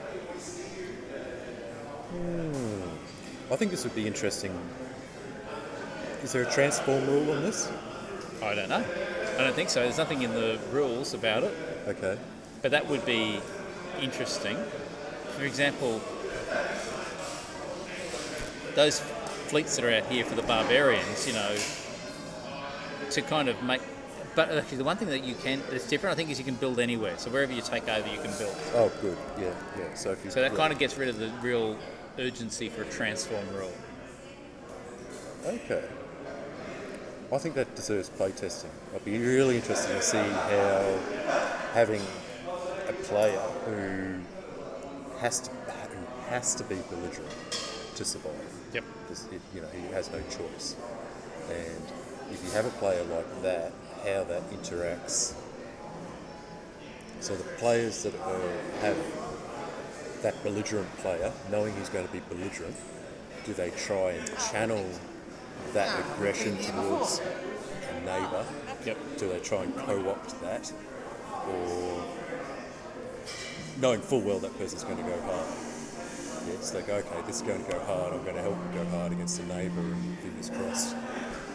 You know, that's one of my neighbours down. I can use that against another. Mm-hmm. Or do they band together and go, okay, we know this guy's going to go hard. Let's see how we can defend ourselves and hold the line. And Yeah. become friends on that Yeah, because you know that's coming. that's true. Could, could create some interesting game dynamics. But yeah, it makes, it makes for an immediate, out of the gate, interesting dynamic. Yeah. Yeah. Anyway, so there we are, David. That's what our thoughts are on that one, and um, I, I think it'll be. I mean, there's a bit of this has been kind of posted also a number of different forums, you know, in VDIP, WebDIP. I don't know over at PlayDIP, but um, yeah, it'll be interesting to see where it goes. And I agree with you, Kaner. I think a little bit of playtesting will kind of help it out. Yeah, uh, uh, uh, yeah, get it, get on the map because there was, there some weird rules in the original Mandate of Heaven map that made it really difficult to port. I remember, um, so I'm glad that's had an update. So other things just to kind of briefly mention was, um, I can't remember what it was. It was um, probably about a maybe a week or so ago. I um, had a, um, a, a tweet kind of came around on our Twitter account, so at Diplomacy Games on Twitter, Oh yes, and it was from Ryan Treenor. okay. What's Ryan got to say? Ryan asks, I just listened to your Baron von Powell interview. Yeah, Barrett. Yeah, yes, yes. and wondered if his College of Cardinals ever came to an online platform. Good question. So got in touch with Barron. His um, his response is, look, sadly, no. Okay. He actually feels, basically the way Barron described it, the um, a lot of the mechanics behind that game, with you know the way things work with the, the popes and the, Yeah. All those crusades and all those other elements, he's basically kind of indicated, look, there's there's no way in the world you could really easily code an online solution. It would have to be like adjudicated in a normal, Not without some serious programming experience. some it. very, very, Some very serious solid. stuff. Maybe you've made a game or something that works. He, he did go on to say though that look he's um, bring up my, my, my things here.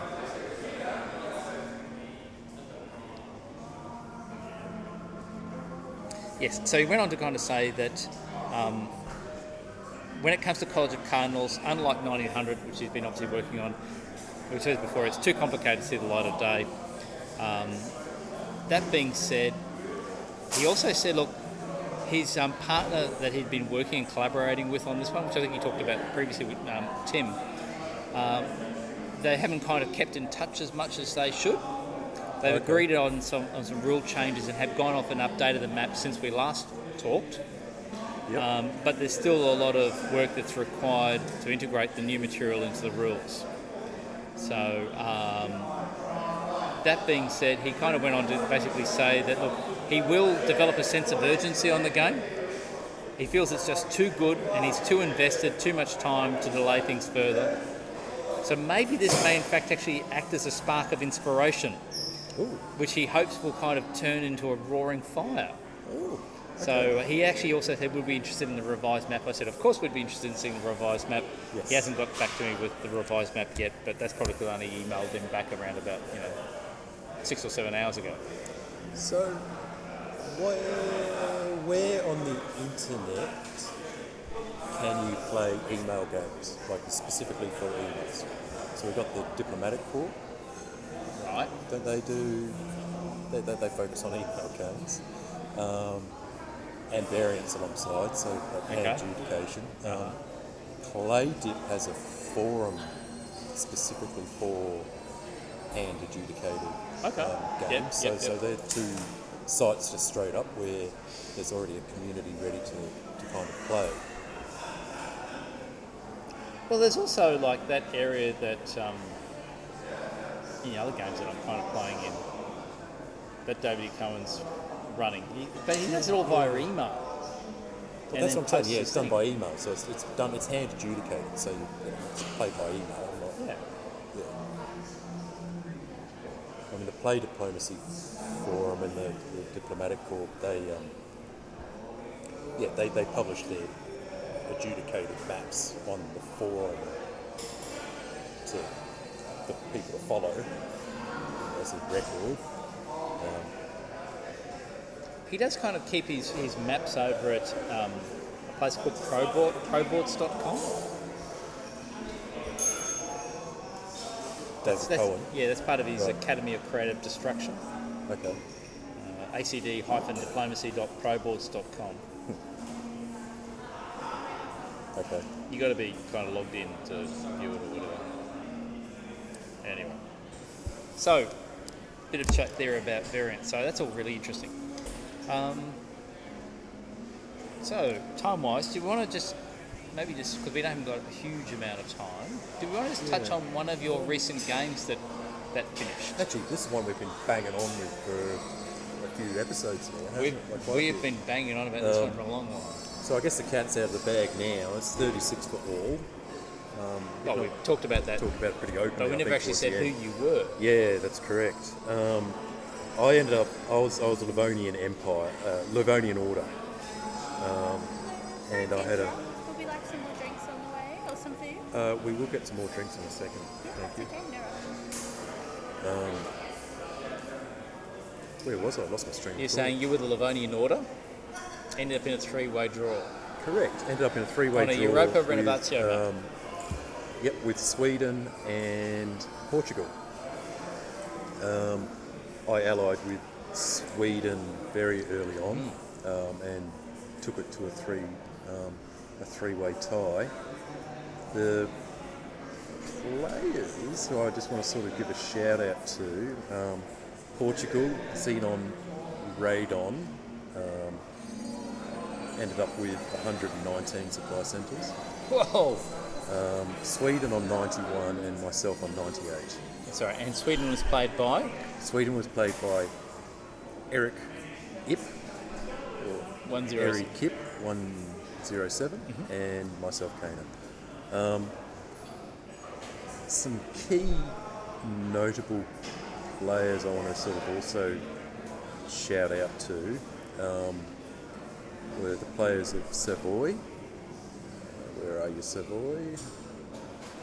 Um, Steampunk Shogun, who allied with Switzerland Lei Salianen from Thailand. Yep. from Thailand. I think he's the one who's organising the Thailand Yeah, team. Yep. Bangkok. Yeah. Um, and they, their, um, their alliance took us up to the end, or the last two we had to take out. Um, the other two, which took a long while to remove from the game, was Simon Peter Watson, who played Cora Kalu, Yep. and the Golden Horde, who was Mouse. Mouse. Very own Mouse. Um, Another Melbourne player Another Melbourne player. who apparently is, doesn't actually hasn't gone to a Popicon tournament or anything like that. Hasn't he, no? No. Oh, okay. Said he should go to this one. if not to redeem himself from this game. Um, although that that stalemate line that, that stretched from far northern Russia all the way down to the Black Sea and across the Balkans, that was unbreakable. I remember it gave me the shits. and I couldn't move units away from it because Yep. then that would, yeah. Anyway, They'd break through. Exactly right. Cora Kalu ended up stabbing Golden Horde, which caused the Golden Horde to do a U-turn and try and defend. I know, border, it was so- right? and it's, it just collapsed in the I space think, of a think, couple I of I think we talked about that at Um, one stage around what was his rationale and reasons for doing that. I asked the question. Oh, okay, yes. Yes. Great. So um, essentially, I asked, uh, da, da, da, da, where are we? Portugal.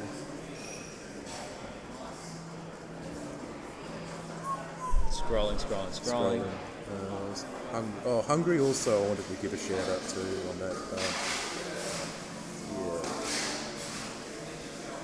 Wasn't expecting Cora Kalu. Now, Cora um,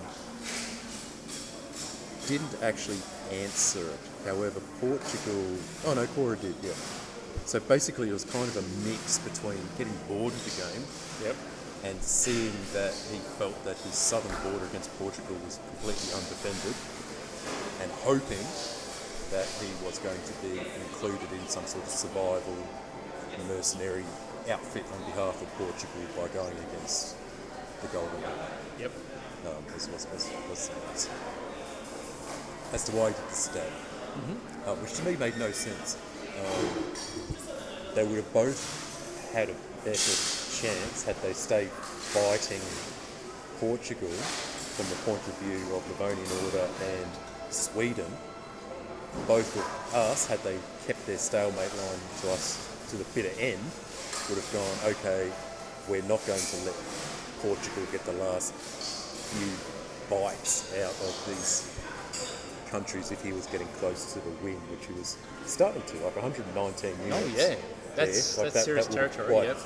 Gotten a lot closer to the to, to, the, to the coveted win um, on, on this map. So, you know, had they had they held up the, to, to the bitter end, there was a chance they could have survived. There's no one won on this map yet. Sorry, There's no one won on this map. no, people have won on this map. Oh, okay. It's the other massive one that's only got one winner. I think it was truly. My one and only claim to fame. um, but talking of, talking of winners, there were a few times during this where off tape, um, or maybe during some of the Patreon discussions, we had a conversation around your thinking around stabbing Sweden at various key points. Yes.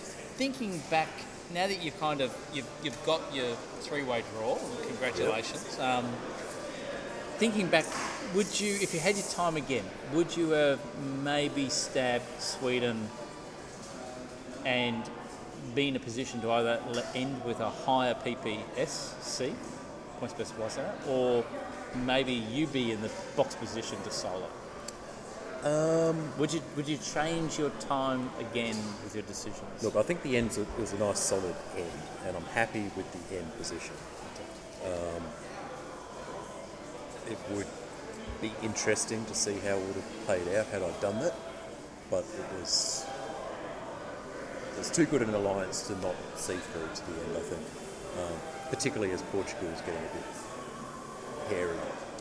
Yeah, I mean, you, you, you guys needed to have stuck together like glue to have effectively stalemated Portugal, because without that, as the game would have gobbled unless it happened at a certain period of time when you still had Korokoro and a few others, it may have been a different dynamic. Correct. Yes. Um, And even Golden Hood for like a long while there, you know, he was he just gave you the shits for so long.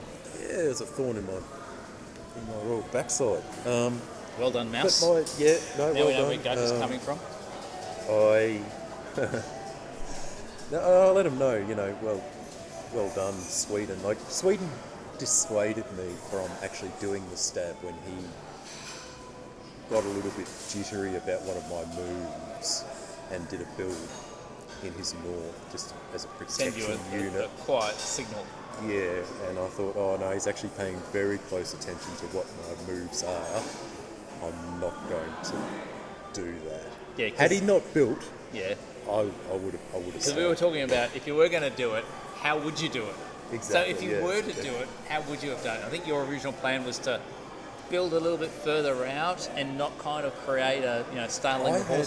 I had units in reserve, and I was close enough to Sweden's border to take something in the realm of about 10 or 12 supply centres in one hit, essentially. I reckon you Right. should have done it, Trainer. I really do. But it needed to have happened whilst there was other players on the board. Of course, yeah, yeah, yeah, yeah. Before Portugal in it, Portugal Um, and- got in a superior position. Savoy and Switzerland were still about. Yeah.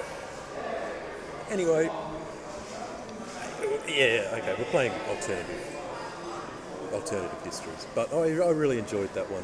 It got me to a good spot on the uh, leaderboard there.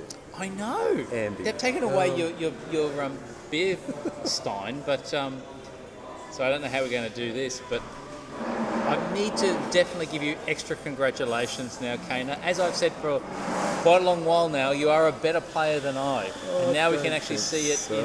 Where, where, where have I gotten to? No, well, I'm, I'm, I'm up here. Where am I? There. I'm 62, Uh-huh. and I think you're way up here. You're in the 1900s. Where are you? 26. Wow. Hey, it's the same number but inverted. I'm actually surprised it's only 26. I would have thought you'd probably go up a little bit higher, but anyway. Oh, yeah. May well have gotten higher, but I've lost some games recently as well, so it brings stuff down. Um, Well, congratulations. cheers. Cheers. and it's probably time for another drink. Another drink, and maybe we'll move on and do our Patreon show. Yeah, that sounds good. Well, do you want to wrap this up now? And Yeah, might as Yep. well. all right, guys. Well, thanks for listening Thank you. um, to another.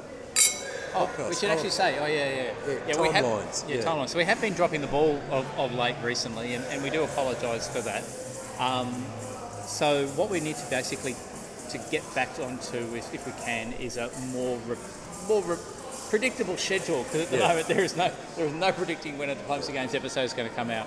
Well, we've had flooding. I mean, I've had an operation. There's yeah, all sorts of stuff that's happened. Yeah, like Yeah, actually, I, I think also in the last episode when we caught up, not knowing that war had broken out in the Ukraine, I think we were also going on about what, what was the weather bureau going on about? You know, this is Yeah. going to be a little, a lot more rain than normal. We're going, there's fucking nothing. And then like two days later, it's like there's one of the massive flood, like massive flood. Were you affected? Uh, not substantially. I think on the very, very last day that we had a bit of flash flooding where it's just like pissed down rain. Right, yeah. And a little bit of um, rain came through our garage, but we'd moved everything and Right, everything yeah. like that, and we'd also gone. It was, it was fine. Everything was Okay. okay. How about you? No, no, we're on a hill, so Yeah, from where you've said before you are, you should be right. Yeah. yeah, fine. You know, just yeah, mud. It's mud everywhere. Yep. Not a, not not actual flooding. Yep. Not nothing that's not to the extent these guys. No, no, no, that's right. Yeah. So it's nothing. But anyway, anyway. So yes, we, we have been a little bit haphazard. Um, we will try to get back to normal service, or at least regular more at least more predictable. Yep. So um, Uh, we do maybe- apologise. Maybe one before Comic-Con. Sounds like See a how it goes. Yeah, great idea. I agree. I agree. Okay, well, I'm Amby. I'm Kaner. You've been and- listening to Diplomacy Games. Thank you very much for listening to the show and good luck with all your games and hopefully you'll play in a face-to-face tournament soon. Yeah, jump onto DixieCon if you can get there, or you know, online, gunboat if you can. All good. All right, guys. Bye-bye. See you. Bye.